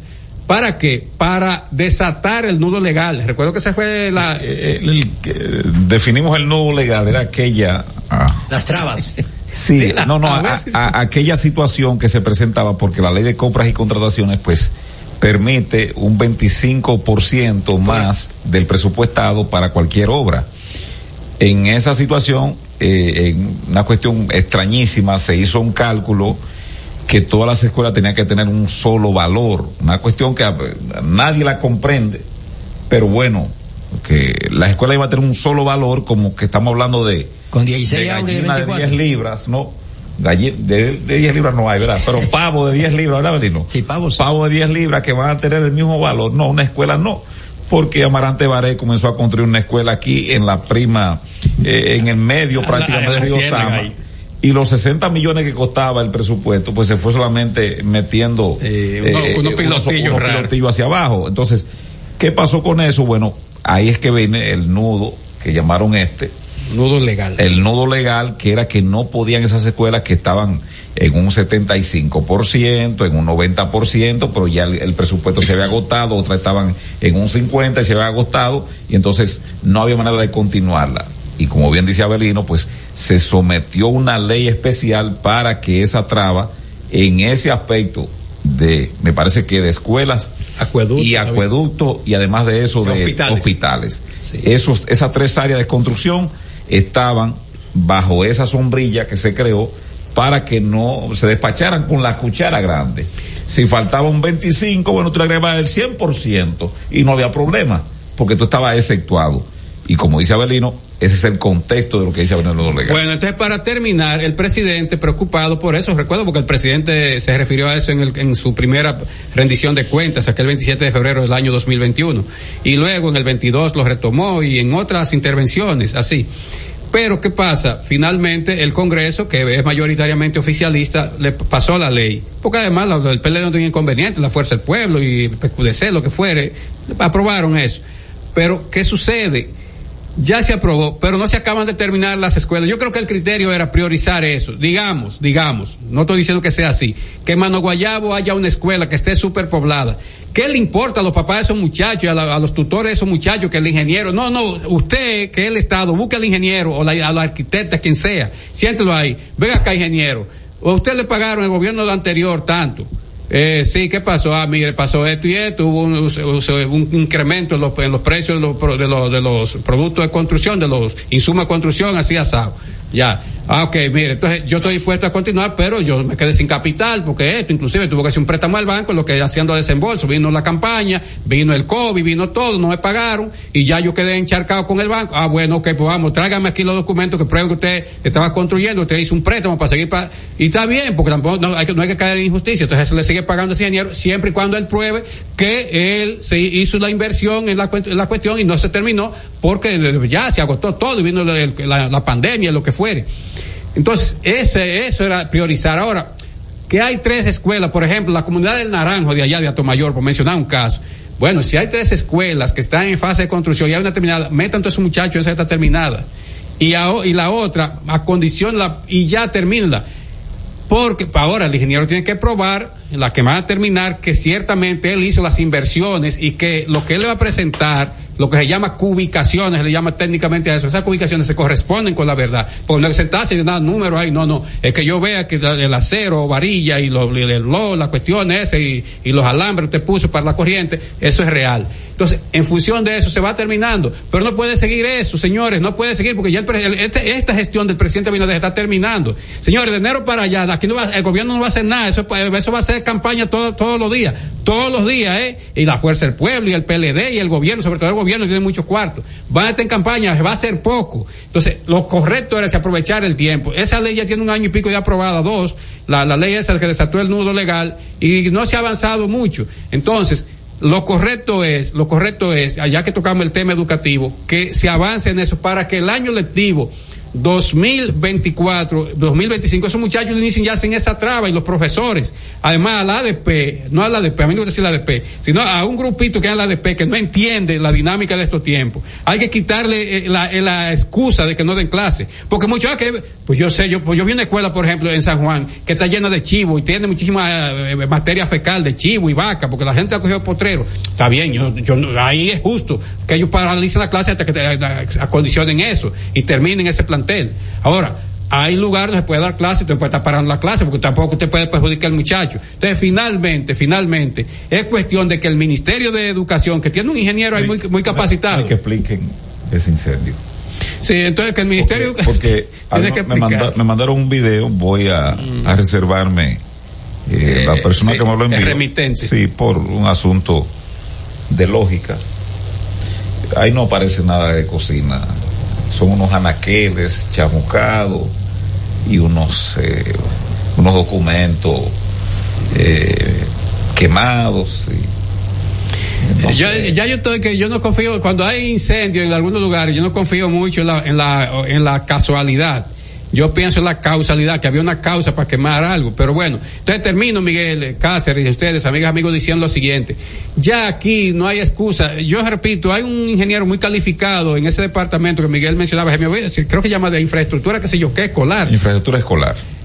Que muy ca- entonces ese ingeniero, porque Ángel Hernández no sabe de eso, que se siente con, e- con esos colegas de él o con esos arquitectos y digan, "Ve, vamos a ver cuál es la situación y, de, y No, priorice es aquellas escuelas, pero no puede ya- ser porque no no, hay- no hay justificación. Eso no está bajo la sombrilla de obras públicas. Digo, de. Ah, le pasaron al MIBE ya, eso pero es de coso. sí, pero Miren, Sí, pero que ellos tienen que decir, porque- de mi B, de, de, de Bonilla, de, Pepe- Carlos. de Pepe Bonilla. El listín diario acaba ¿Qué de dice? poner en su portada, recordando los cuatro ministerios que han sufrido incendios. ¿Cuáles son? Salud Pública, del 20 hacia acá. Ministerio de Salud Pública. ¿Qué se quemó ahí? Unas jeringas. Eh, no, hubo ahí conato de incendio. en Sí, uno- unas jeringas. Sí. Ministerio de la Mujer. ¿Y qué hay? Unos volumen. Vete, Genao. Estás escuchando El Imperio de la Tarde por la Roca 91.7. Cada historia tiene un principio, pero el de AES Dominicana se sigue escribiendo. Hoy celebran 25 años generando buenas energías en el país, creando soluciones inteligentes y sostenibles para proteger la naturaleza e impulsar la economía naranja a través del talento joven dominicano. Y aunque se sienten orgullosos del presente, les emociona el futuro que juntos vamos a generar. Continuemos escribiendo esta historia. AES Dominicana, acelerando el futuro de la energía juntos juntos. Señor constructor, en el FOPECOMS seguimos avanzando y ahora estamos más cerca de ti en nuestra sede principal de la avenida 27 de febrero 272 esquina Rosa Duarte para servirte mejor y garantizar la protección de los trabajadores de la construcción. Recuerda que cumpliendo con la ley 686 garantizarás el futuro de tu servidor y el crecimiento de la nación. Fondo de pensiones de los trabajadores de la construcción más que pensión. El Imperio de la Tarde, el programa radial que te informa de verdad. El Imperio de la Tarde, un equipo de periodistas y corresponsales sin pelos en la lengua. Sintoniza de lunes a viernes de 3 a 5 de la tarde por La Roca 91.7 FM. Transmisión en vivo a través del portal digital www.pasoapaso.com.do. El Imperio de la Tarde, el Imperio de la Verdad. Y siguiendo con el City Tour de la Gran Manzana, a la izquierda los mejores pasteles en hoja de los Heights. A nuestra derecha venden un sancochito calientico como la isla Very Good. Y al frente, el banco que llegó a los países para estar más cerca de los suyos. Porque donde haya un dominicano, ahí van a estar con él. Único banco dominicano en Nueva York. Banreservas, el banco de todos los dominicanos. Palabras de Tony Peña, leyenda del béisbol dominicano. Papá Dios me dio un sueño y yo dije que nada iba a ser un obstáculo para yo llegar a realizar mi sueño. Era que yo quería ser un jugador de béisbol. Yo me tracé esa meta. Y si yo pude, siendo un campesino, ¿por qué ustedes no pueden? Sea usted el guía de su comunidad. De vuelta al barrio, un proyecto especial del Ministerio de Interior y Policía. Jeffrey Racing tenemos la solución al problema del tren delantero de tu vehículo. Más de 30 años de experiencia nos hacen especialistas en tren delantero, amortiguadores, cremalleras, puntas de ejes y rodamientos. Visítanos en cualquiera de nuestras dos sucursales en Villajuana, calle Progreso con Arturo Logroño número 3, esquina Puente Hermanos Pinzón, y en la calle Manuel Ubaldo Gómez número 213. O llámanos al teléfono 809-814-6050. Ah, y no olvides seguirnos en nuestras redes sociales, arroba Jeffrey Racing. Jeffrey Racing, tu solución. Juanchi, dime a ver. Oh, tranquilo, aquí en lo mío, organizando la bodega. Mira todo lo que me llegó. Epa, pero bien ahí. ¿Y tú qué? Cuéntame de ti. Aquí contenta. Acabo de ir con mi cédula a empadronarme. ¿Empadró qué? ¿Y qué es eso? Mira, hombre, eso es que te inscriben para votar por tus candidatos de RD, pero desde el exterior, como si tú fueras a votar allá, pero viviendo aquí. Porque, ajá, uno vive aquí, pero el corazón lo tiene allá. ¡Sabroso! Pues llévame contigo que yo no me voy a quedar fuera. Vamos. Julia, busca tu cédula que vamos allí a empadronarnos. Empadrónate por la patria que llevas dentro. Junta Central Electoral. Garantía de identidad y democracia. Este es El Imperio de la Tarde por la Roca 917.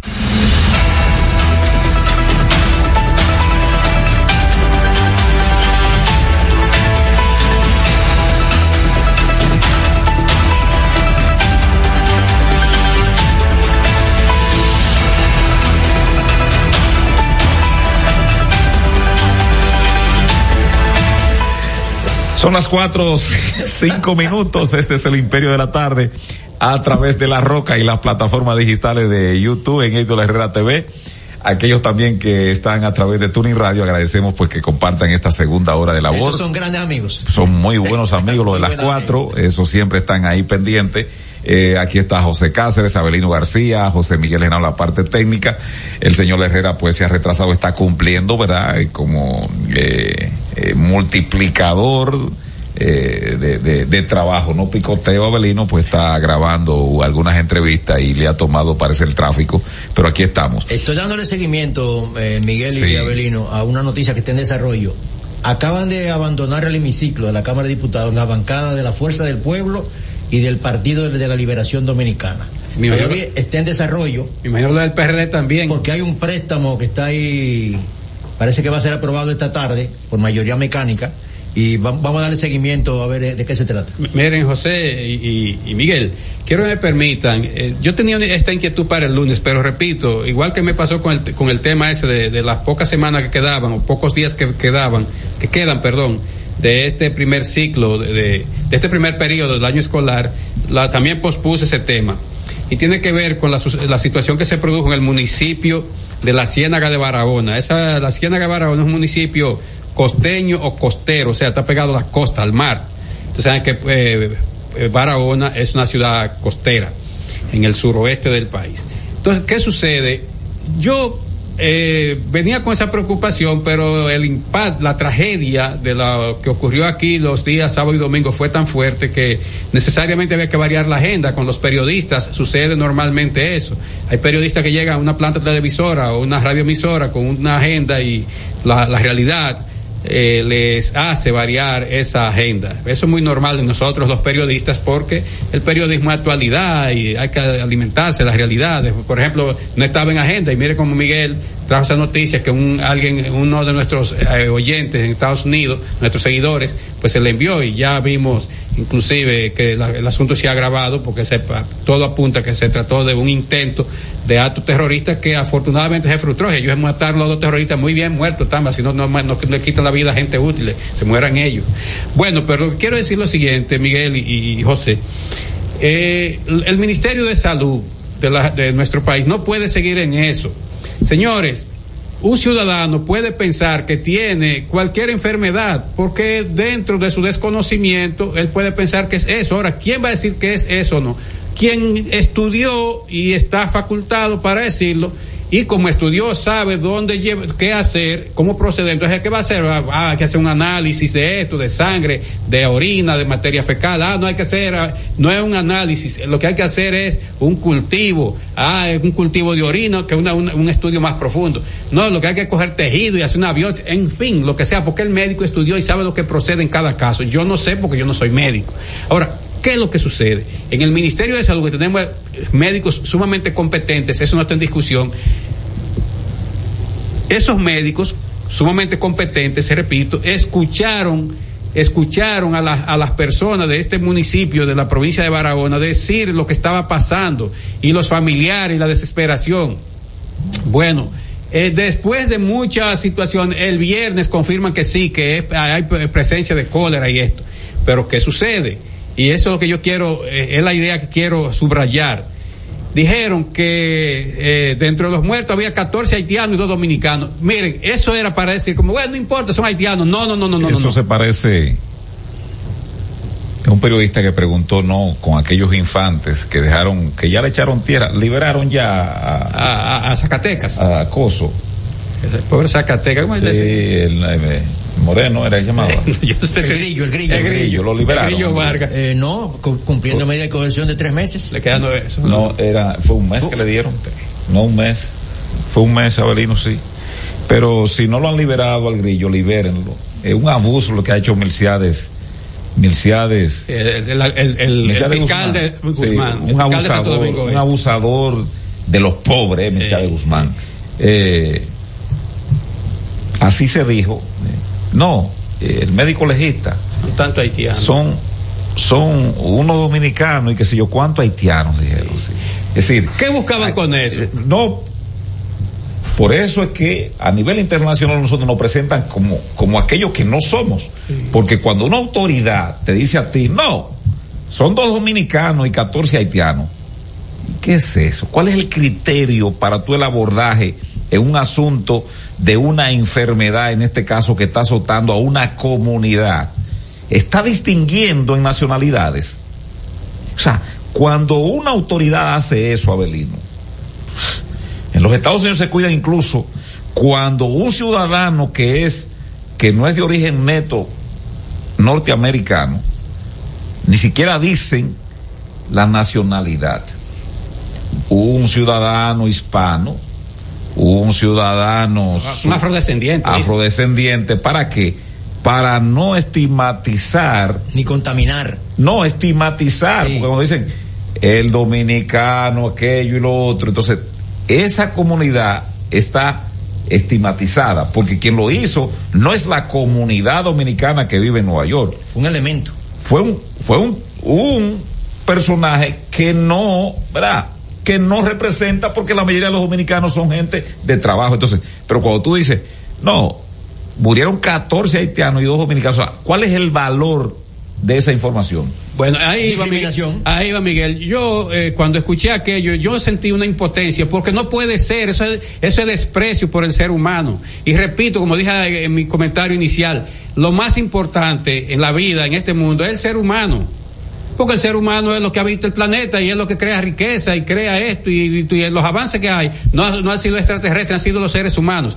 Pero ¿qué sucede? El Ministerio de Salud primero eh, mintió mintió porque ah que no que no esto. Señores esa gente no sabía si era verdad si era si era eh, cólera o no pero ellos en función de lo que han escuchado en función de lo que han dicho algunos médicos dijeron pues tiene que ser cólera. Una diarrea que no se, se termina y la gente muriendo tiene que ser cólera no que una meviasis ah quien dijo meviasis fue fue salud pública. Eso sí es verdad. Sí, y brote diarreo que lo dijo tu prima, eh, eh, Gina Estrella y, brote diarreico agudo, sí, pero ya finalmente qué resultó era era eso, murieron, pero después de eso el desprecio, ah, fueron 14 haitianos y dos dominicanos, Ah, no, me diga, son seres humanos, aquí no hay no importa que sean rusos, chinos, haitianos, cubanos, venezolanos, do- dominicanos, no, seres humanos. Y eso está penado, señor, la Constitución prohíbe eso, esa gente no importa, eso hay que dar la asistencia. Y después que están estabilizados ya se busca mecanismos para repatriarlo, lo que sea, si están ilegal, lo que sea, pero primero dar la asistencia y que estén estabilizados. Ahora, la otra cuestión, lo que yo quiero insistir en esto, ¿por qué el Ministerio de Salud que tiene médico está competente, tiene que estar negando eso? ¿Por qué? Es lo del dengue también lo negó en principio, no, que, que fiebre, no, no, Mira, no. eh, el miembro pasivo, eh, Carlos Cordero, nos envía que el grillo, el 8 de noviembre, dice que la variaron, eh, la segunda, eh, la, deberá pagar una fianza de 5 mil pesos, dice la segunda cámara penal. Todos esos jueces son sinvergüenza, porque el grillo había que despachar. Y también al chofer de, de la funeraria. También Gracias, Carlos. un mes. Ah, muchas gracias, Carlos. Bueno, pues termino, Miguel y, José. Reiterar las gracias a Carlos por la información. Eh, diciendo lo siguiente, no puede seguir pasando eso, señores. Si- que sea, que sea el pueblo quien ponga eh, en alerta ante un brote de enfermedad, cual que sea la enfermedad, a- a- a- al ministerio. No, es el ministerio quien tiene que decir, señores, esto. Entonces, eso no puede ser porque negarlo del dengue negarlo de Barahona. Y otras situaciones, no, que esto que lo otro, señores. Pero investiguen que quien está para eso, el, Estado tiene esa, esa, ese sector, esa área dentro de su estructura para eso. No es para que hable de plátano ni de yuca, no es para eso. Quien tiene que hablar de eso es Limber Cruz y eso. Entonces, no hagamos esto, por Dios. Y, y también, también creo que el Ministerio de Salud, el ministro en su persona, tiene que ir a Barahona y pedirle perdón a esa gente. Perdón. ¿Por qué? Porque le dijo a ellos que esto y lo otro y le negó eso. Y finalmente, ¿qué, qué resultó? Bueno, que esa gente que no estudió medicina, que ni son especialistas en nada, terminaron sabiendo más que todos los, los- los- los científicos que hay en el Ministerio de Salud. Que se, que se, No, porque no, no, no, no, no, tú estás errado, Belino. No, dijeron eh, ellos. No, no, no, no, no, no. Aquí hay un esfuerzo y eso es lamentable. Aquí hay un esfuerzo es en que el problema se soslaya. Hablé ahorita de la comunicación. Que el problema se soslaya. El, el asunto es que no se divulgue, que no haya. Ruido, ruido mediático. ¿Eh? Ruido mediático. Pero lo que tú estás viendo, es decir, cuando, cuando tú te das cuenta, es decir, y uno le molesta hablar de este tipo de cosas. Decíamos la semana pasada, cuando hablaban de, de amediasis, yo incluso dije en tono de broma y medio en serio, dije, bueno, pero eso, eso no es tan, eso no es tan complicado desde el punto de vista de las creencias que son reales de la dominicanidad en materia de automedicarse con productos naturales. Y yo he sufrido de amebas, Abelino. Y a mí, yo no fui al médico. Porque la vieja buscó, zancajeó una semilla de, de, De auyama. de auyama, y ese té me lo daba cada momento. Y me sané.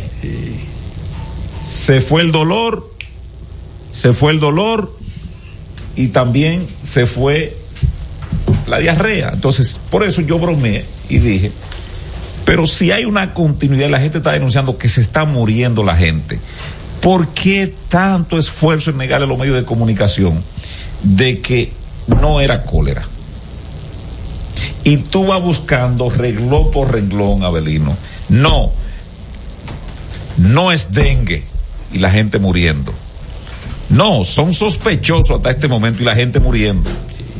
Y hubo que prácticamente colapsar los hospitales de la capital para que el presidente convocara y se hicieron una serie de operativos.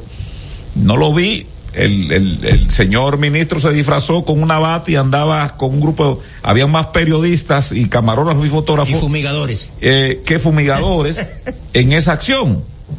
Entonces,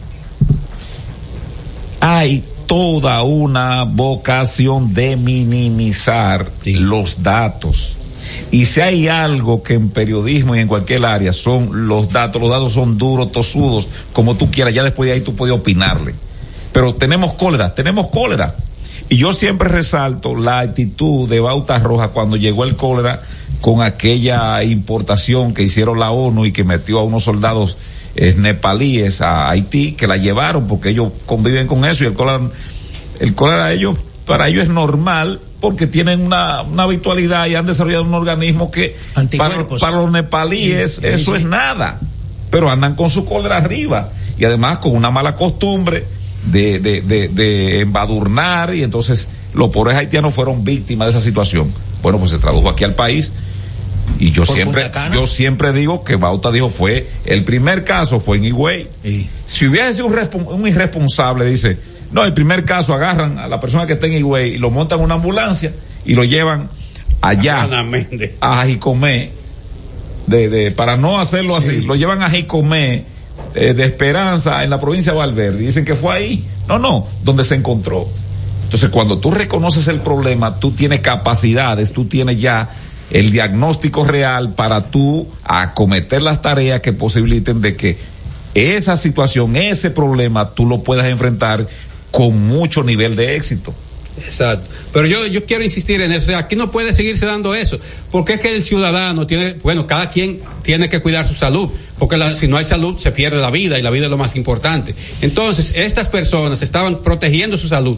¿A qué apelaron? Bueno, a lo, a, a lo que ya le han, han aprendido, lo que la cotidianidad, que si tiene tal y tal de síntomas es tal cuestión y una diarrea que me mata, eso es cólera. Aunque no sea, pero quien tiene que decirlo es una persona que tenga las condiciones para ello, un las médico. calidades. De- exacto, las calidades, gracias José.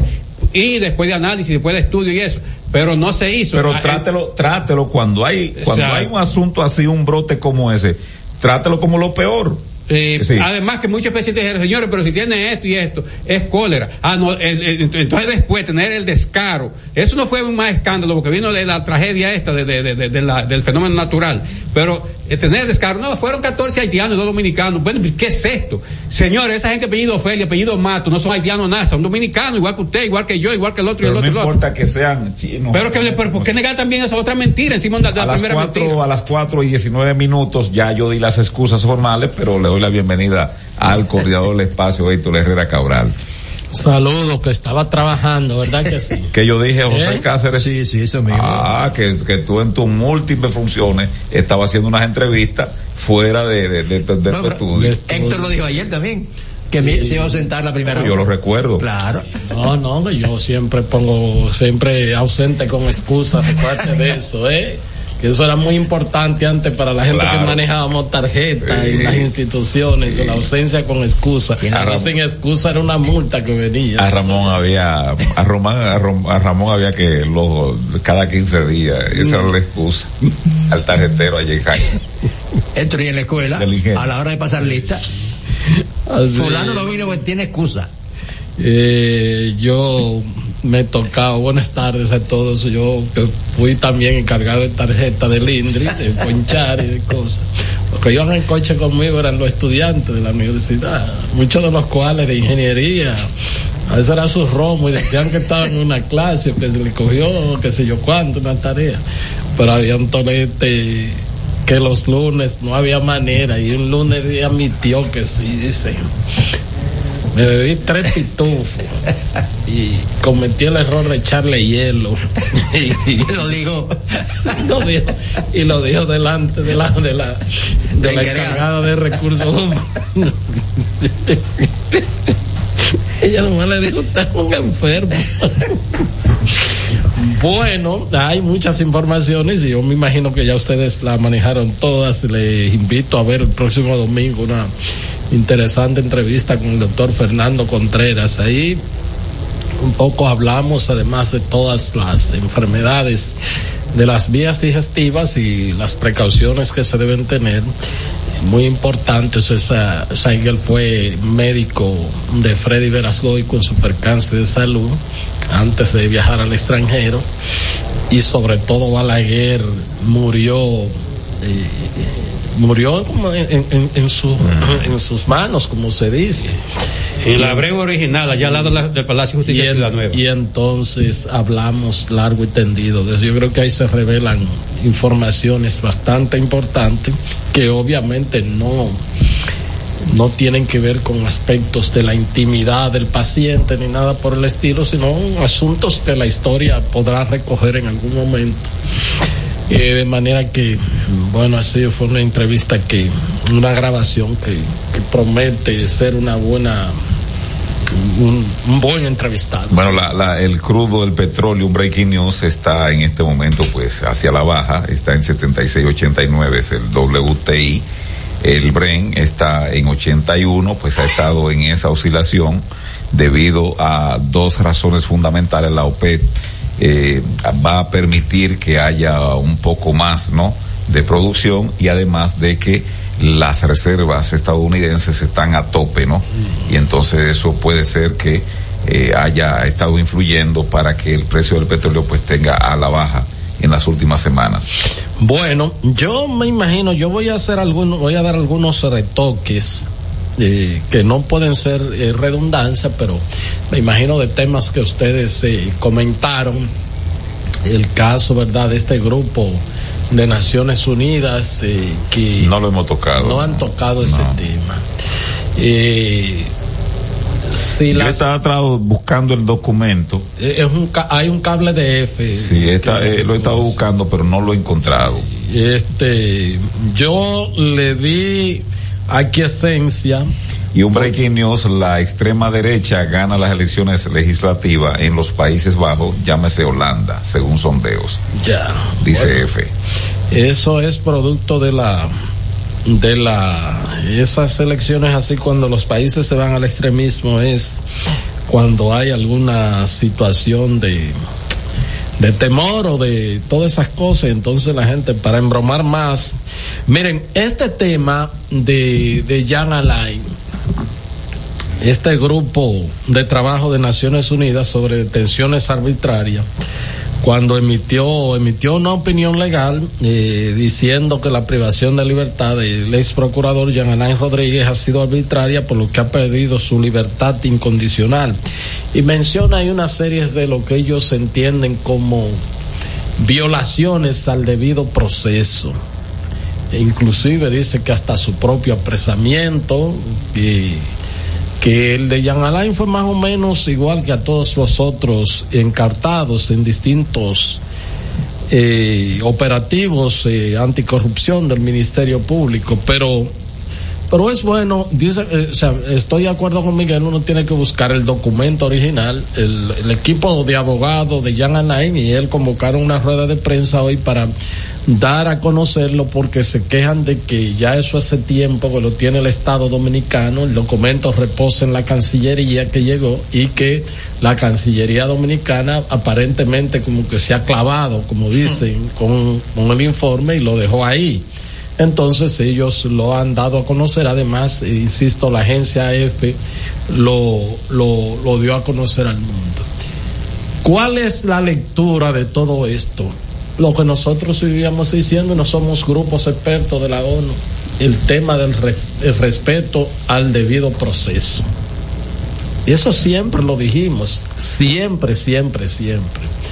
Porque esos son principios universales, reitero, y están aquí contemplados en el artículo 69 de la Constitución de la República, están, siempre digo, en los primeros 28 artículos del Código Procesal Penal y están, eh, son parte de acuerdos y convenios internacionales que ha firmado eh, la República Dominicana en materia de respeto a derechos civiles y políticos.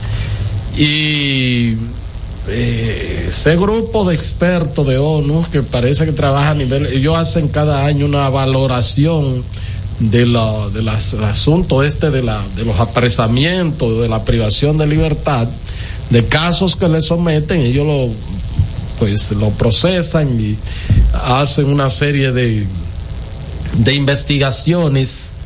Y entonces cada año ese ese no fue de que un caso aislado que ellos manejaron eso fue parte de un grupo que a nivel mundial según dicen eh, pues eh, dieron a conocer resultados de lo que entienden que se violaron eh, principios fundamentales. Yo siempre he dicho que todo ese andamiaje nacional e internacional que se hace cuando una persona va a ser privada de su libertad es eh, para protegerlo porque esa es el Estado contra esa persona. Fíjense lo que han visto eh, eh, casos judiciales en Estados Unidos. Usted lo puede ver en película, pero en, la, en lo real, o sea, a veces el Estado de Nueva York, si es un caso estatal, local, el Estado de Nueva York contra fulano de tal. Pero si es un caso federal, un caso amplio, los Estados Unidos contra fulano o contra tal organización, porque eso lo que implica que es el Estado que va, no es solamente el Ministerio Público. ¿Por qué no es solamente el Ministerio Público? Bueno, porque vamos a poner el caso, el ejemplo aquí en la República Dominicana. La Fiscalía tiene a su favor para ir por una persona en su proceso de investigación la Policía Nacional, las Fuerzas Armadas, los organismos de inteligencia, DNI, qué sé yo cuánto, J2, M2, tienen también, tienen también a los, eh, ¿cómo se llama? Esta unidad de delito financiero que hay en, en el Ministerio de Hacienda. Tiene a la Superintendencia de Bancos, tiene a la a, la, al- a impuestos internos. Con todo eso va contra un ciudadano. Entonces, ¿qué es lo que han hecho también los estados para eso? Para el tema del contrapeso. O sea, yo protejo a ese ciudadano con lo que se llama la presunción de inocencia.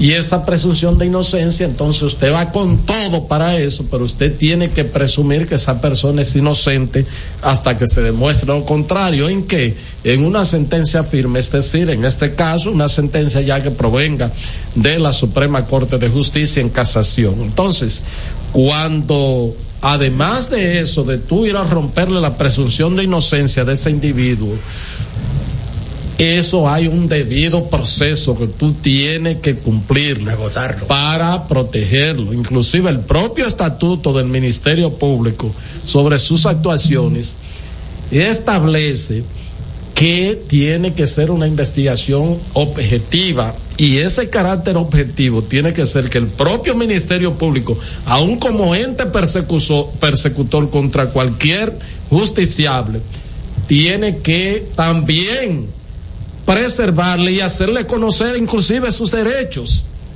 O sea, sus derechos. O sea, tú, tú, tú, eh, si tú tienes un derecho a tal cosa, el Ministerio Público le dice, mira, tú, tú puedes ejercer ese derecho que está establecido, tiene que hacérselo saber. Si la persona no sabe, es bueno, siempre la persona tiene un abogado que probablemente lo sabe, pero el Ministerio Público tiene que hacérselo saber y tiene que respetárselo. Entonces, eh, yo la verdad que no sé cuál es la respuesta que va, nosotros, todo el mundo sabe aquí cuál ha sido la posición con respecto a lo que fue Jean Alain, que hizo lo que hoy a él se le está diciendo que fue víctima, él fue victimario a la enésima potencia cuando fue jefe del Ministerio Público, cuando fue Procurador General de la República. Yo no sé cuál va a ser la respuesta del Estado Dominicano, que me imagino que será una reunión entre eh, una posición del Ministerio Público y se pasará a la Cancillería y responderán eso, pero evidentemente hay que responderlo porque para ese órgano de Naciones Unidas, que es como decir para Naciones Unidas completa, el señor Jean Alain es una víctima de un atropello. Y un Estado que se precie, un Estado eh, social y democrático de derechos como el nuestro, sobre todo cuando nos vanagloriamos o cuando eh, ponderamos la gran cantidad de inversiones extranjeras que recibimos, cuando tenemos un nuestro eh, primer de los primeros ingresos es por el tema del turismo, ¿verdad? Y vivimos celebrando la cantidad de visitantes extranjeros. usted dirá, usted dirá, ¿qué tiene que ver una cosa con la otra? No, todo eso se toma en cuenta porque desde que en algún lugar del mundo se advierte en tal sitio violan derechos fundamentales o derechos procesales o algo así, es decir, violan derechos humanos, la, tanto los visitantes extranjeros como los propios inversionistas dicen, bueno, pero espérate ahí, yo no voy para allá. O sea, el Estado dominicano ahora mismo, el gobierno está compelido a responder eso, ese grupo de trabajo de Naciones Unidas ha eh, acusado al Ministerio Público de actuar contra el señor Jean Alain Rodríguez. Bueno, y, responderlo uno por uno esas eh, acusaciones, porque es tan tal que está diciendo el informe, de, acuerdo al estrato, yo lo, no, ni siquiera me estoy llevando de lo que eh, dice Jean Alain, su barra de defensa, sino de lo que publica el cable de Agencia F, que entienden eh, ese grupo eh, de trabajo, insisto, de Naciones Unidas, que entiende que las violaciones llegaron a un extremo tal que deben disponer su libertad pura y simple del el señor Jean Alain. Yo, yo pienso en ese aspecto, ya no hay que irse a la pausa, creo que yo voy a pensar. Hay que la pausa. Estás escuchando El Imperio de la Tarde por la Roca 91.7 hecho de béisbol. Estamos hecho de béisbol. Estamos hecho de béisbol. Recibe en el play se va a sentir. Recibe en la calle se va a sentir. Recibe en el play se va a sentir. Estamos hecho de béisbol. Disfrutemos juntos la pasión por pelota. Los dominicanos estamos hechos de béisbol. Ban Reservas, el banco de todos los dominicanos. Estamos hechos de béisbol. Juanchi, dime a ver. Oh, tranquilo, aquí en lo mío, organizando la bodega. Mira todo lo que me llegó. Epa, pero bien ahí. ¿Y tú qué? Cuéntame de ti. Aquí contenta. Acabo de ir con mi cédula a empadronarme. ¿Empadro qué? ¿Y qué es eso? Mira, hombre, eso es que te inscriben para votar por tus candidatos de RD, pero desde el exterior, como si tú fueras a votar allá, pero viviendo aquí. Porque, ajá, uno vive aquí, pero el corazón lo tiene allá. ¡Sabroso! Pues llévame contigo que yo no me voy a quedar fuera. Vamos. Julia, busca tu cédula que vamos allí a empadronarnos. Empadrónate por la patria que llevas dentro. Junta Central Electoral. Garantía de identidad y democracia. Todas las noches, cada invitado ofrece primicias que son de entero crédito con Héctor Herrera Cabral. Sintoniza de lunes a viernes de 8 a 9 de la noche por RNN Canal 27 de entero crédito con Héctor Herrera Cabral.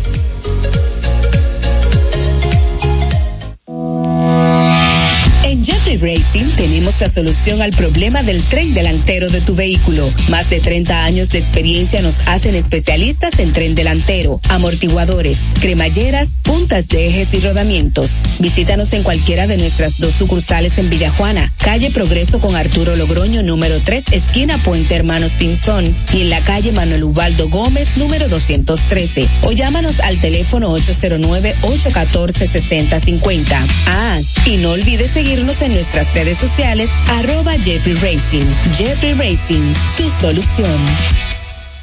Palabras de Tony Peña, leyenda del béisbol dominicano. Papá Dios me dio un sueño y yo dije que nada iba a ser un obstáculo para yo llegar a realizar mi sueño. Era que yo quería ser un jugador de béisbol. Yo me tracé la, esa meta. Y si yo pude, siendo un campesino, ¿por qué ustedes no pueden? Sea usted el guía de su comunidad. De vuelta al barrio, un proyecto especial del Ministerio de Interior y Policía. Señor constructor, en el FOPECOMS seguimos avanzando y ahora estamos más cerca de ti en nuestra sede principal de la avenida 27 de febrero 272 esquina Rosa Duarte para servirte mejor y garantizar la protección de los trabajadores de la construcción. Recuerda que cumpliendo con la ley 686 garantizarás el futuro de tu servidor y el crecimiento de la nación. Fondo de pensiones de los trabajadores de la construcción más que pensión. Cada historia tiene un principio, pero el de AES Dominicana se sigue escribiendo. Hoy celebran 25 años generando buenas energías en el país, creando soluciones inteligentes y sostenibles para proteger la naturaleza e impulsar la economía naranja a través del talento joven dominicano. Y aunque se sienten orgullosos del presente, les emociona el futuro que juntos vamos a generar. Continuemos escribiendo esta historia. AES Dominicana, acelerando el futuro de la energía juntos. Este es El Imperio de la Tarde, por la Roca 917. En El Imperio de la Tarde, la cita con el periodista Nelson Encarnación. Cita internacional. Como se ponía antes en los clasificados de los periódicos. Léase en Argentina. Están llamados a joderse por brutos termina la cita. Estás escuchando El Imperio de la Tarde por la Roca 91.7.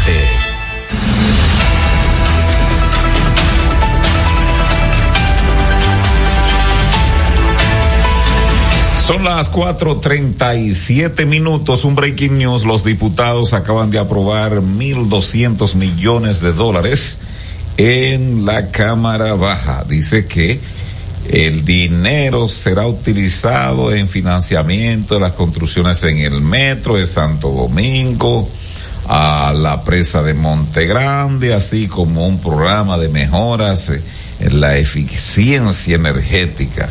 Y más detalle para Belino García, que lo saborea, dice que la Cámara de Diputados aprobó este martes seis préstamos por un monto de total superior a los 1.200 millones de dólares para ser utilizado en lo que dije, ¿verdad? Entonces dice que sobre el primer crédito el Poder Ejecutivo dispondrá de 250 millones de dólares para adicionales para la construcción de la línea 12 del metro de Santo Domingo, luego de que los diputados destinaran o sancionaran favorablemente el empréstito. Dice también que los diputados aprobaron el contrato de préstamo firmado entre el gobierno y el Banco Centroamericano de Integración Económica, eh, BCI, por 250 millones de dólares. Eso va para la Oficina de Transporte LOPRE. Y también el nuevo crédito, también rechazado por los partidos de la oposición, cuestionado por la falta, dice otro préstamo. El otro, Abelino, el otro endeudamiento consta de un préstamo suscrito entre el país y el BCI por un monto de 236 millones 926 mil dólares, 411 pesos, que se ha utilizado en proyectos de construcción de obras complementarias del riesgo. Y además de eso, ¿qué más, qué más, qué más? Bueno, ahí están 1.200 millones. Eh, Al cambio, eh, 67.200 millones de pesos dominicanos.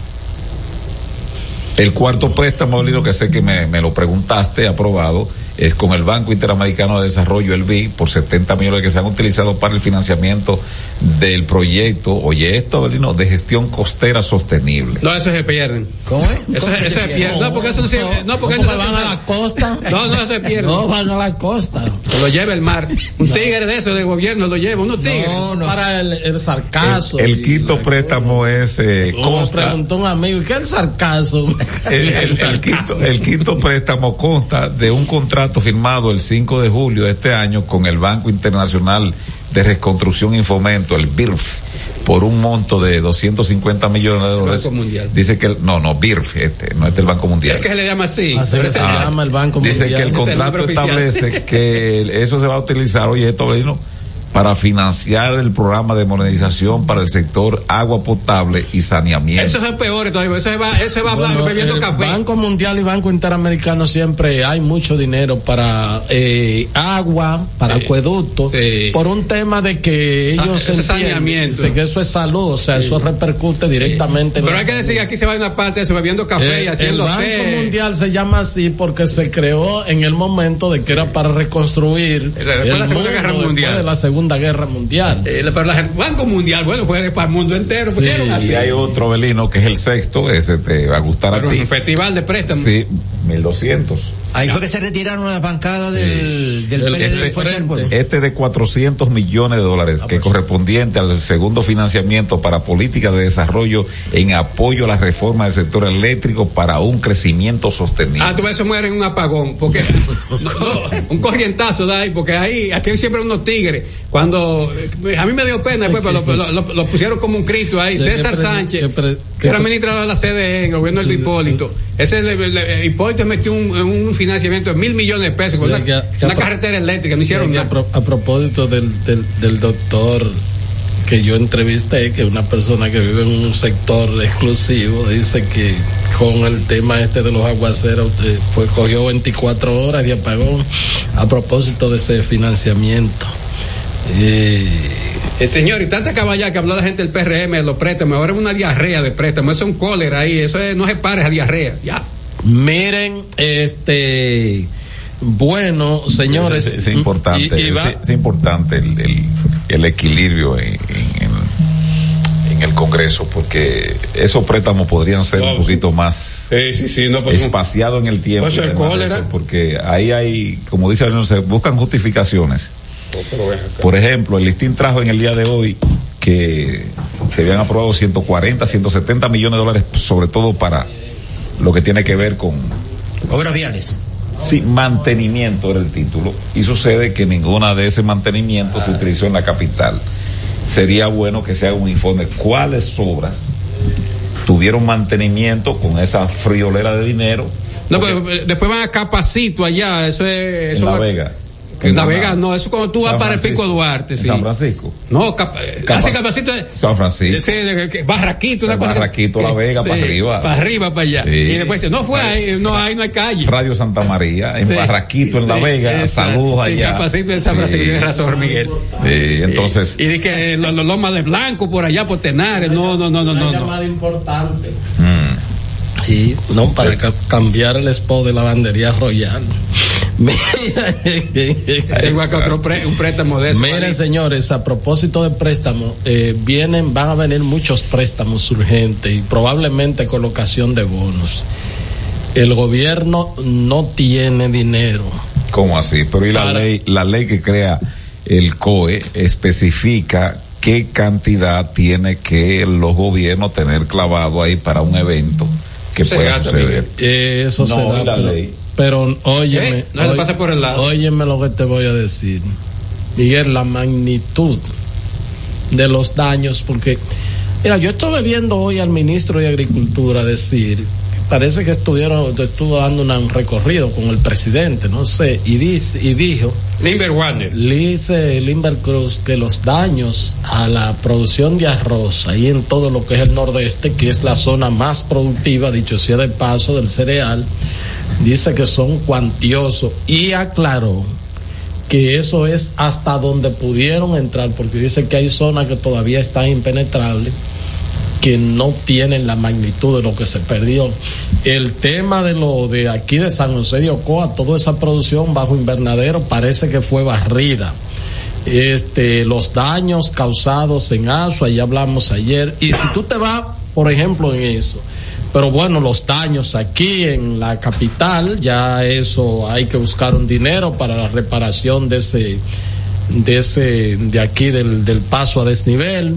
Eh, hay que buscar dinero para, eh, bueno, para, para todos los daños que ha habido de puentes, de carreteras, de caminos vecinales. Y si el gobierno tiene que ayudar, señores, hay gente que lo han perdido todo. Todo. Hablamos mira, de eso. Mira, Miguel, yo, por ejemplo, tú no hablas con la asistente, ¿verdad?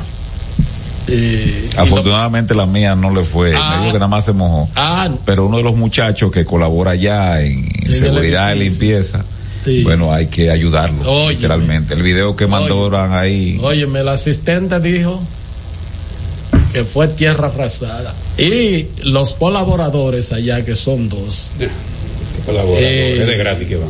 Le él dijo, Empleado de la oficina. di- no, no es en la oficina, es en el edificio. Ah, ya. Eh, los dos han dicho También le paga. que eh, el agua se le llevó todo, lo, la que, o sea, la- se le dañó la cama, los Hasta la estufita con todo, todo se fue. todo, todo, todo, o sea, o sea, aquí todavía no conocemos la magnitud Real. real de lo que pasó, porque señores, cuando tú ves en barrios de clase media y media baja los estragos que causó, imagínate tú en un sitio como en Herrera, por ejemplo, que el listín diario estuvo por allá en un sitio que ni nombre tiene.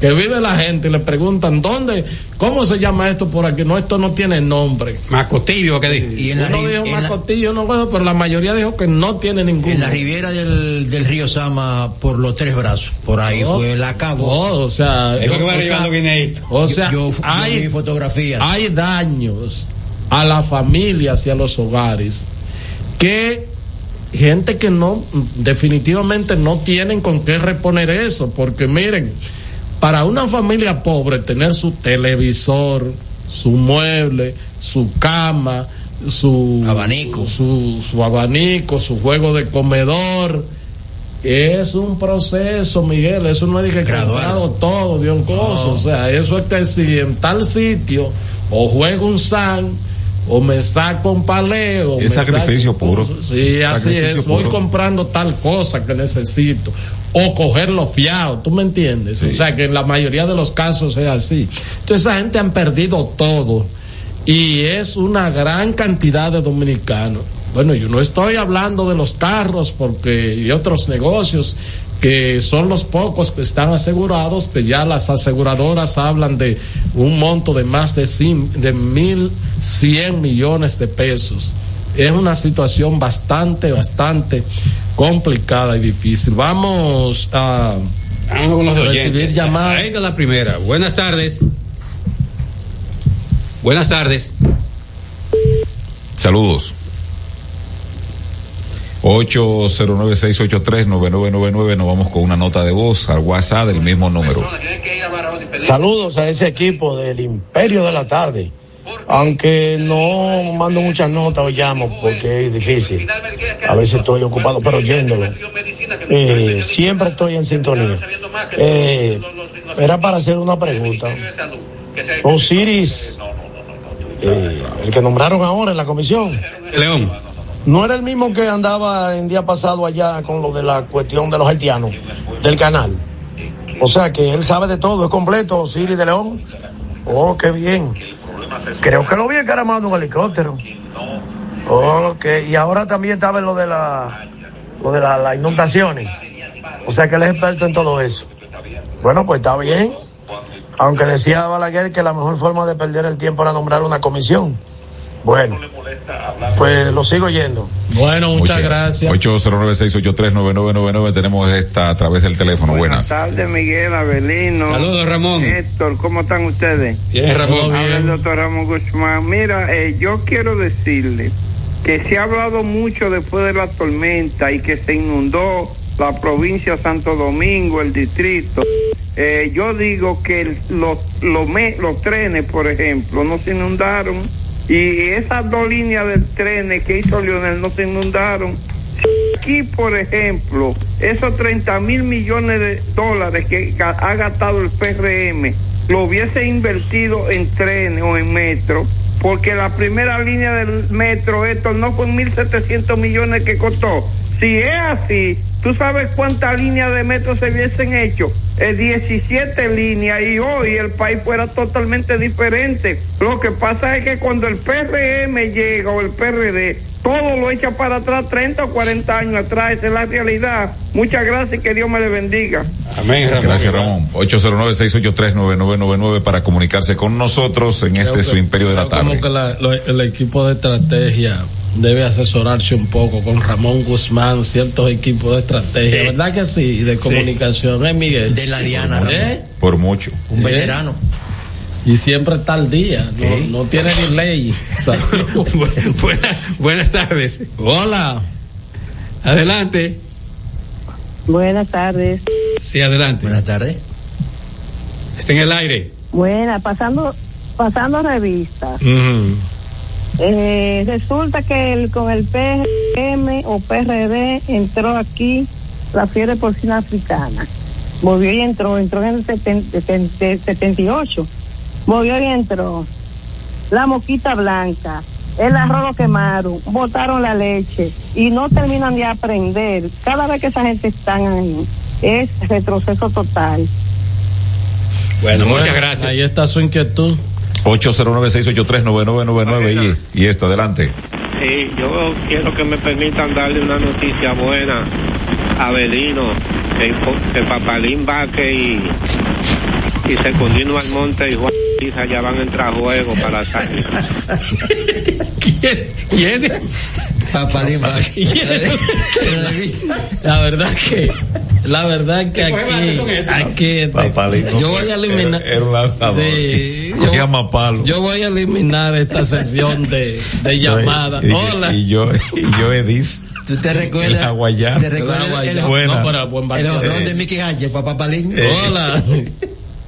809-683-9999 para comunicarse con nosotros. Que tener paciencia. Eh, Revertirse paciencia en estas emisoras, señores. Sí, 809 Mira, en Breaking News, al menos, al menos ocho, ocho personas han sido ingresadas en el hospital municipal de Fantino con síntomas de intoxicación al hacer contacto con una sustancia eh, venenosa lanzada por desaprensivo en la localidad, en esa localidad y las autoridades de salud informaron que se encuentran realizando los levantamientos para identificar el tipo de producto que utilizaron en el lugar y que además eh, de la intoxicación causó la muerte de varios animales. Son actos criminales. Claro, eso es penal. Y, eh, quien lo hizo debe sinceramente eh, caer preso por asesino y punto. Hola. Intento de asesinato. Buenas y masivo. 809-683-9999. Do- dos acontecimientos, Herrera, que nos representan rapidito antes de eso, Genao. Que te dice a ti que por este lado andamos muy bien en materia de cómo se comporta la gente eh, en grandes eh, concentraciones.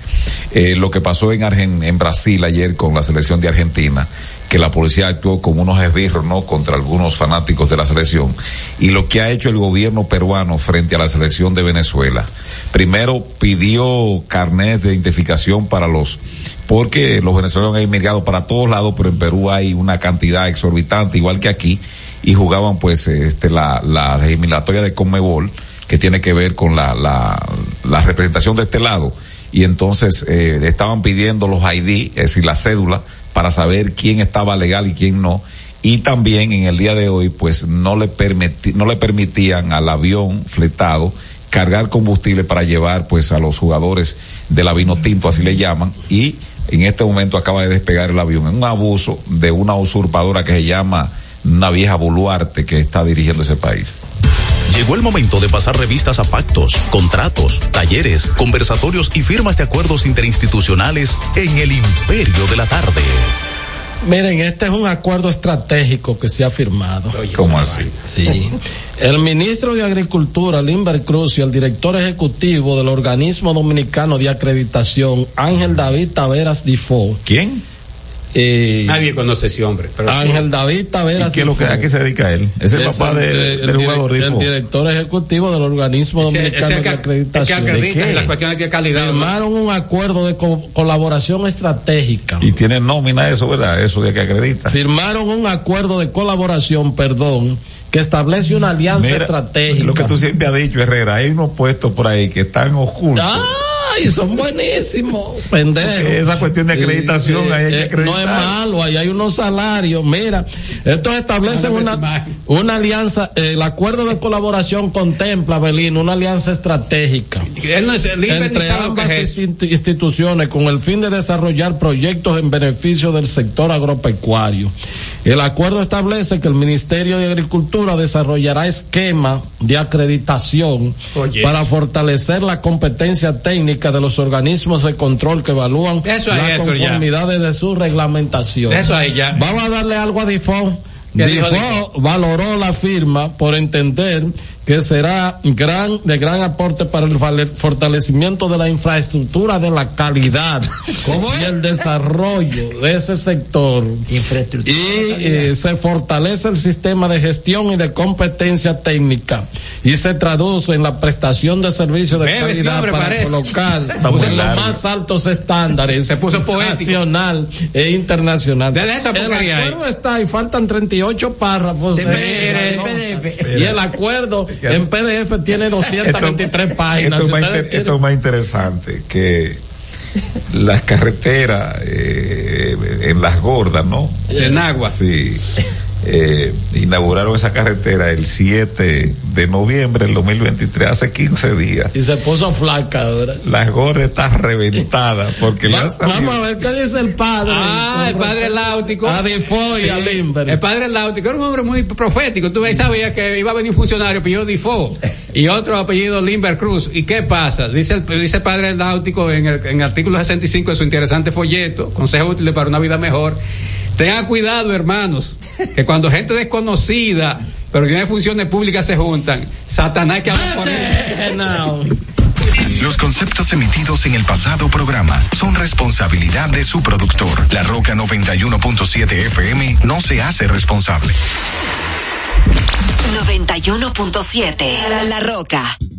Para este miércoles, Si aciertas con el combo de Supermas, te ganas. 319 millones. Si combinas los seis del loto con el Supermas, te ganas. 219 millones. Si combinas los seis del loto con el más, te ganas. 119 millones. Y si solo aciertas los seis del loto, te ganas. 19 millones. Para este miércoles, 319 millones. Busca en leisa.com las 19 de ganar con el Supermas. Leisa, tu única loto, la fábrica de millonarios.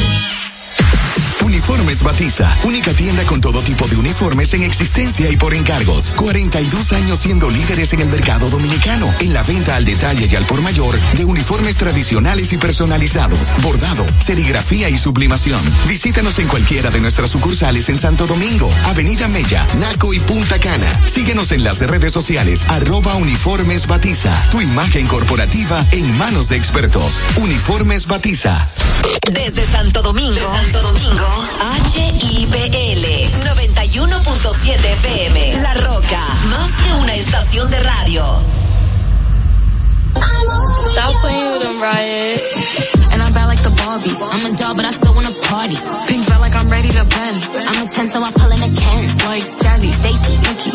All of the Barbies is pretty. Damn. All of the Barbies is bad. It girls, and we ain't playing tag. Rad, but he spank me when I get bad. I'm in LA, Rodeo Drive. I'm in New York, Madison Ave. I'm a Barbie girl. Pink Barbie dream house. The way Ken be killing, she got me yelling out like the scream house. Ye- yelling out, we ain't selling out. We got money, but we ain't lending out. We got bars, but we ain't belling out. In that pink Ferrari, we pillin' out. I told Tay, bring the Bob Dylan out. The so cold, we just chillin' out. Baby Barbie, bitch, if you still in doubt. And I'm bad like the Barbie. I'm a doll, but I still wanna party. Pink felt like I'm ready to bend. I'm a 10, so I pull in a Ken. Like Jazzy, Stacy, Nikki. All of the Barbies is pretty. All of the Barbies is bad. It girls, and we ain't playing tag. Bobby nothing to play about. He wanna play in a playhouse. But they gon' say out. I'm watching these bitches, I'm rubbing a stain out. Like I'm ready to bend. All the fake Barbies just wanna pretend. Like, bro, let me go find me a pen. Look where it led. Now I'ma put it to bed. She a Barbie bitch with her Barbie click. I keep dragging her so she bald a bit. And I see the bread, I want all of it. And I want the green, so I all of it. And I throw it back so he losing it. And I give the box with no shoes in it. Yeah, I know the trick, so I got him brick. Yeah, they know who hit me and Barbie. And I'm bad like the Barbie. I'm a doll, but I still wanna party. Pink felt like I'm ready to bend. I'm a 10, so I pull in a Ken. Like Jazzy, Stacy, Nikki. All of the Barbies is pretty. Damn. All of the Barbies is bad. It girls, and we ain't playing tag.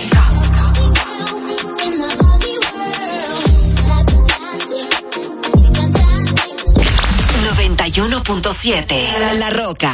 flight had flown uh, with the wilt of the rose. Uh, I slept all alone. Uh, you still wouldn't go. Let's fast forward to 300 takeout copies. Desde Santo Domingo, Santo Domingo, HIPL 91.7 FM. La Roca, más que una estación de radio.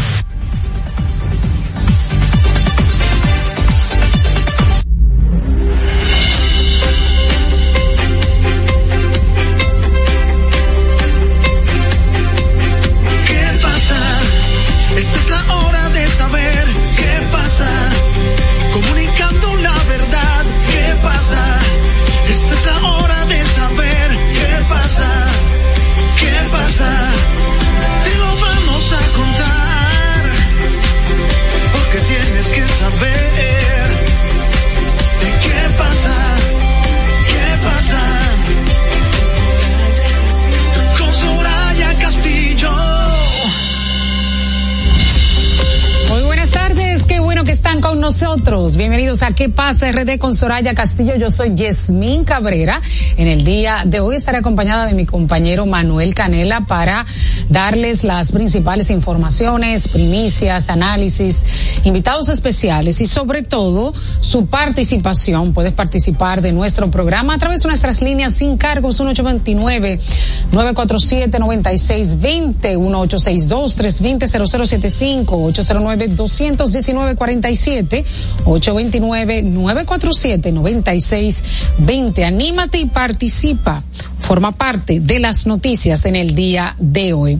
De inmediato vamos a conocer qué sucedió un día como hoy. Un día como hoy, en 1922, es fundada la revista literaria La Opinión, la que mantuvo este formato hasta el año 1927, cuando se transforma en periódico.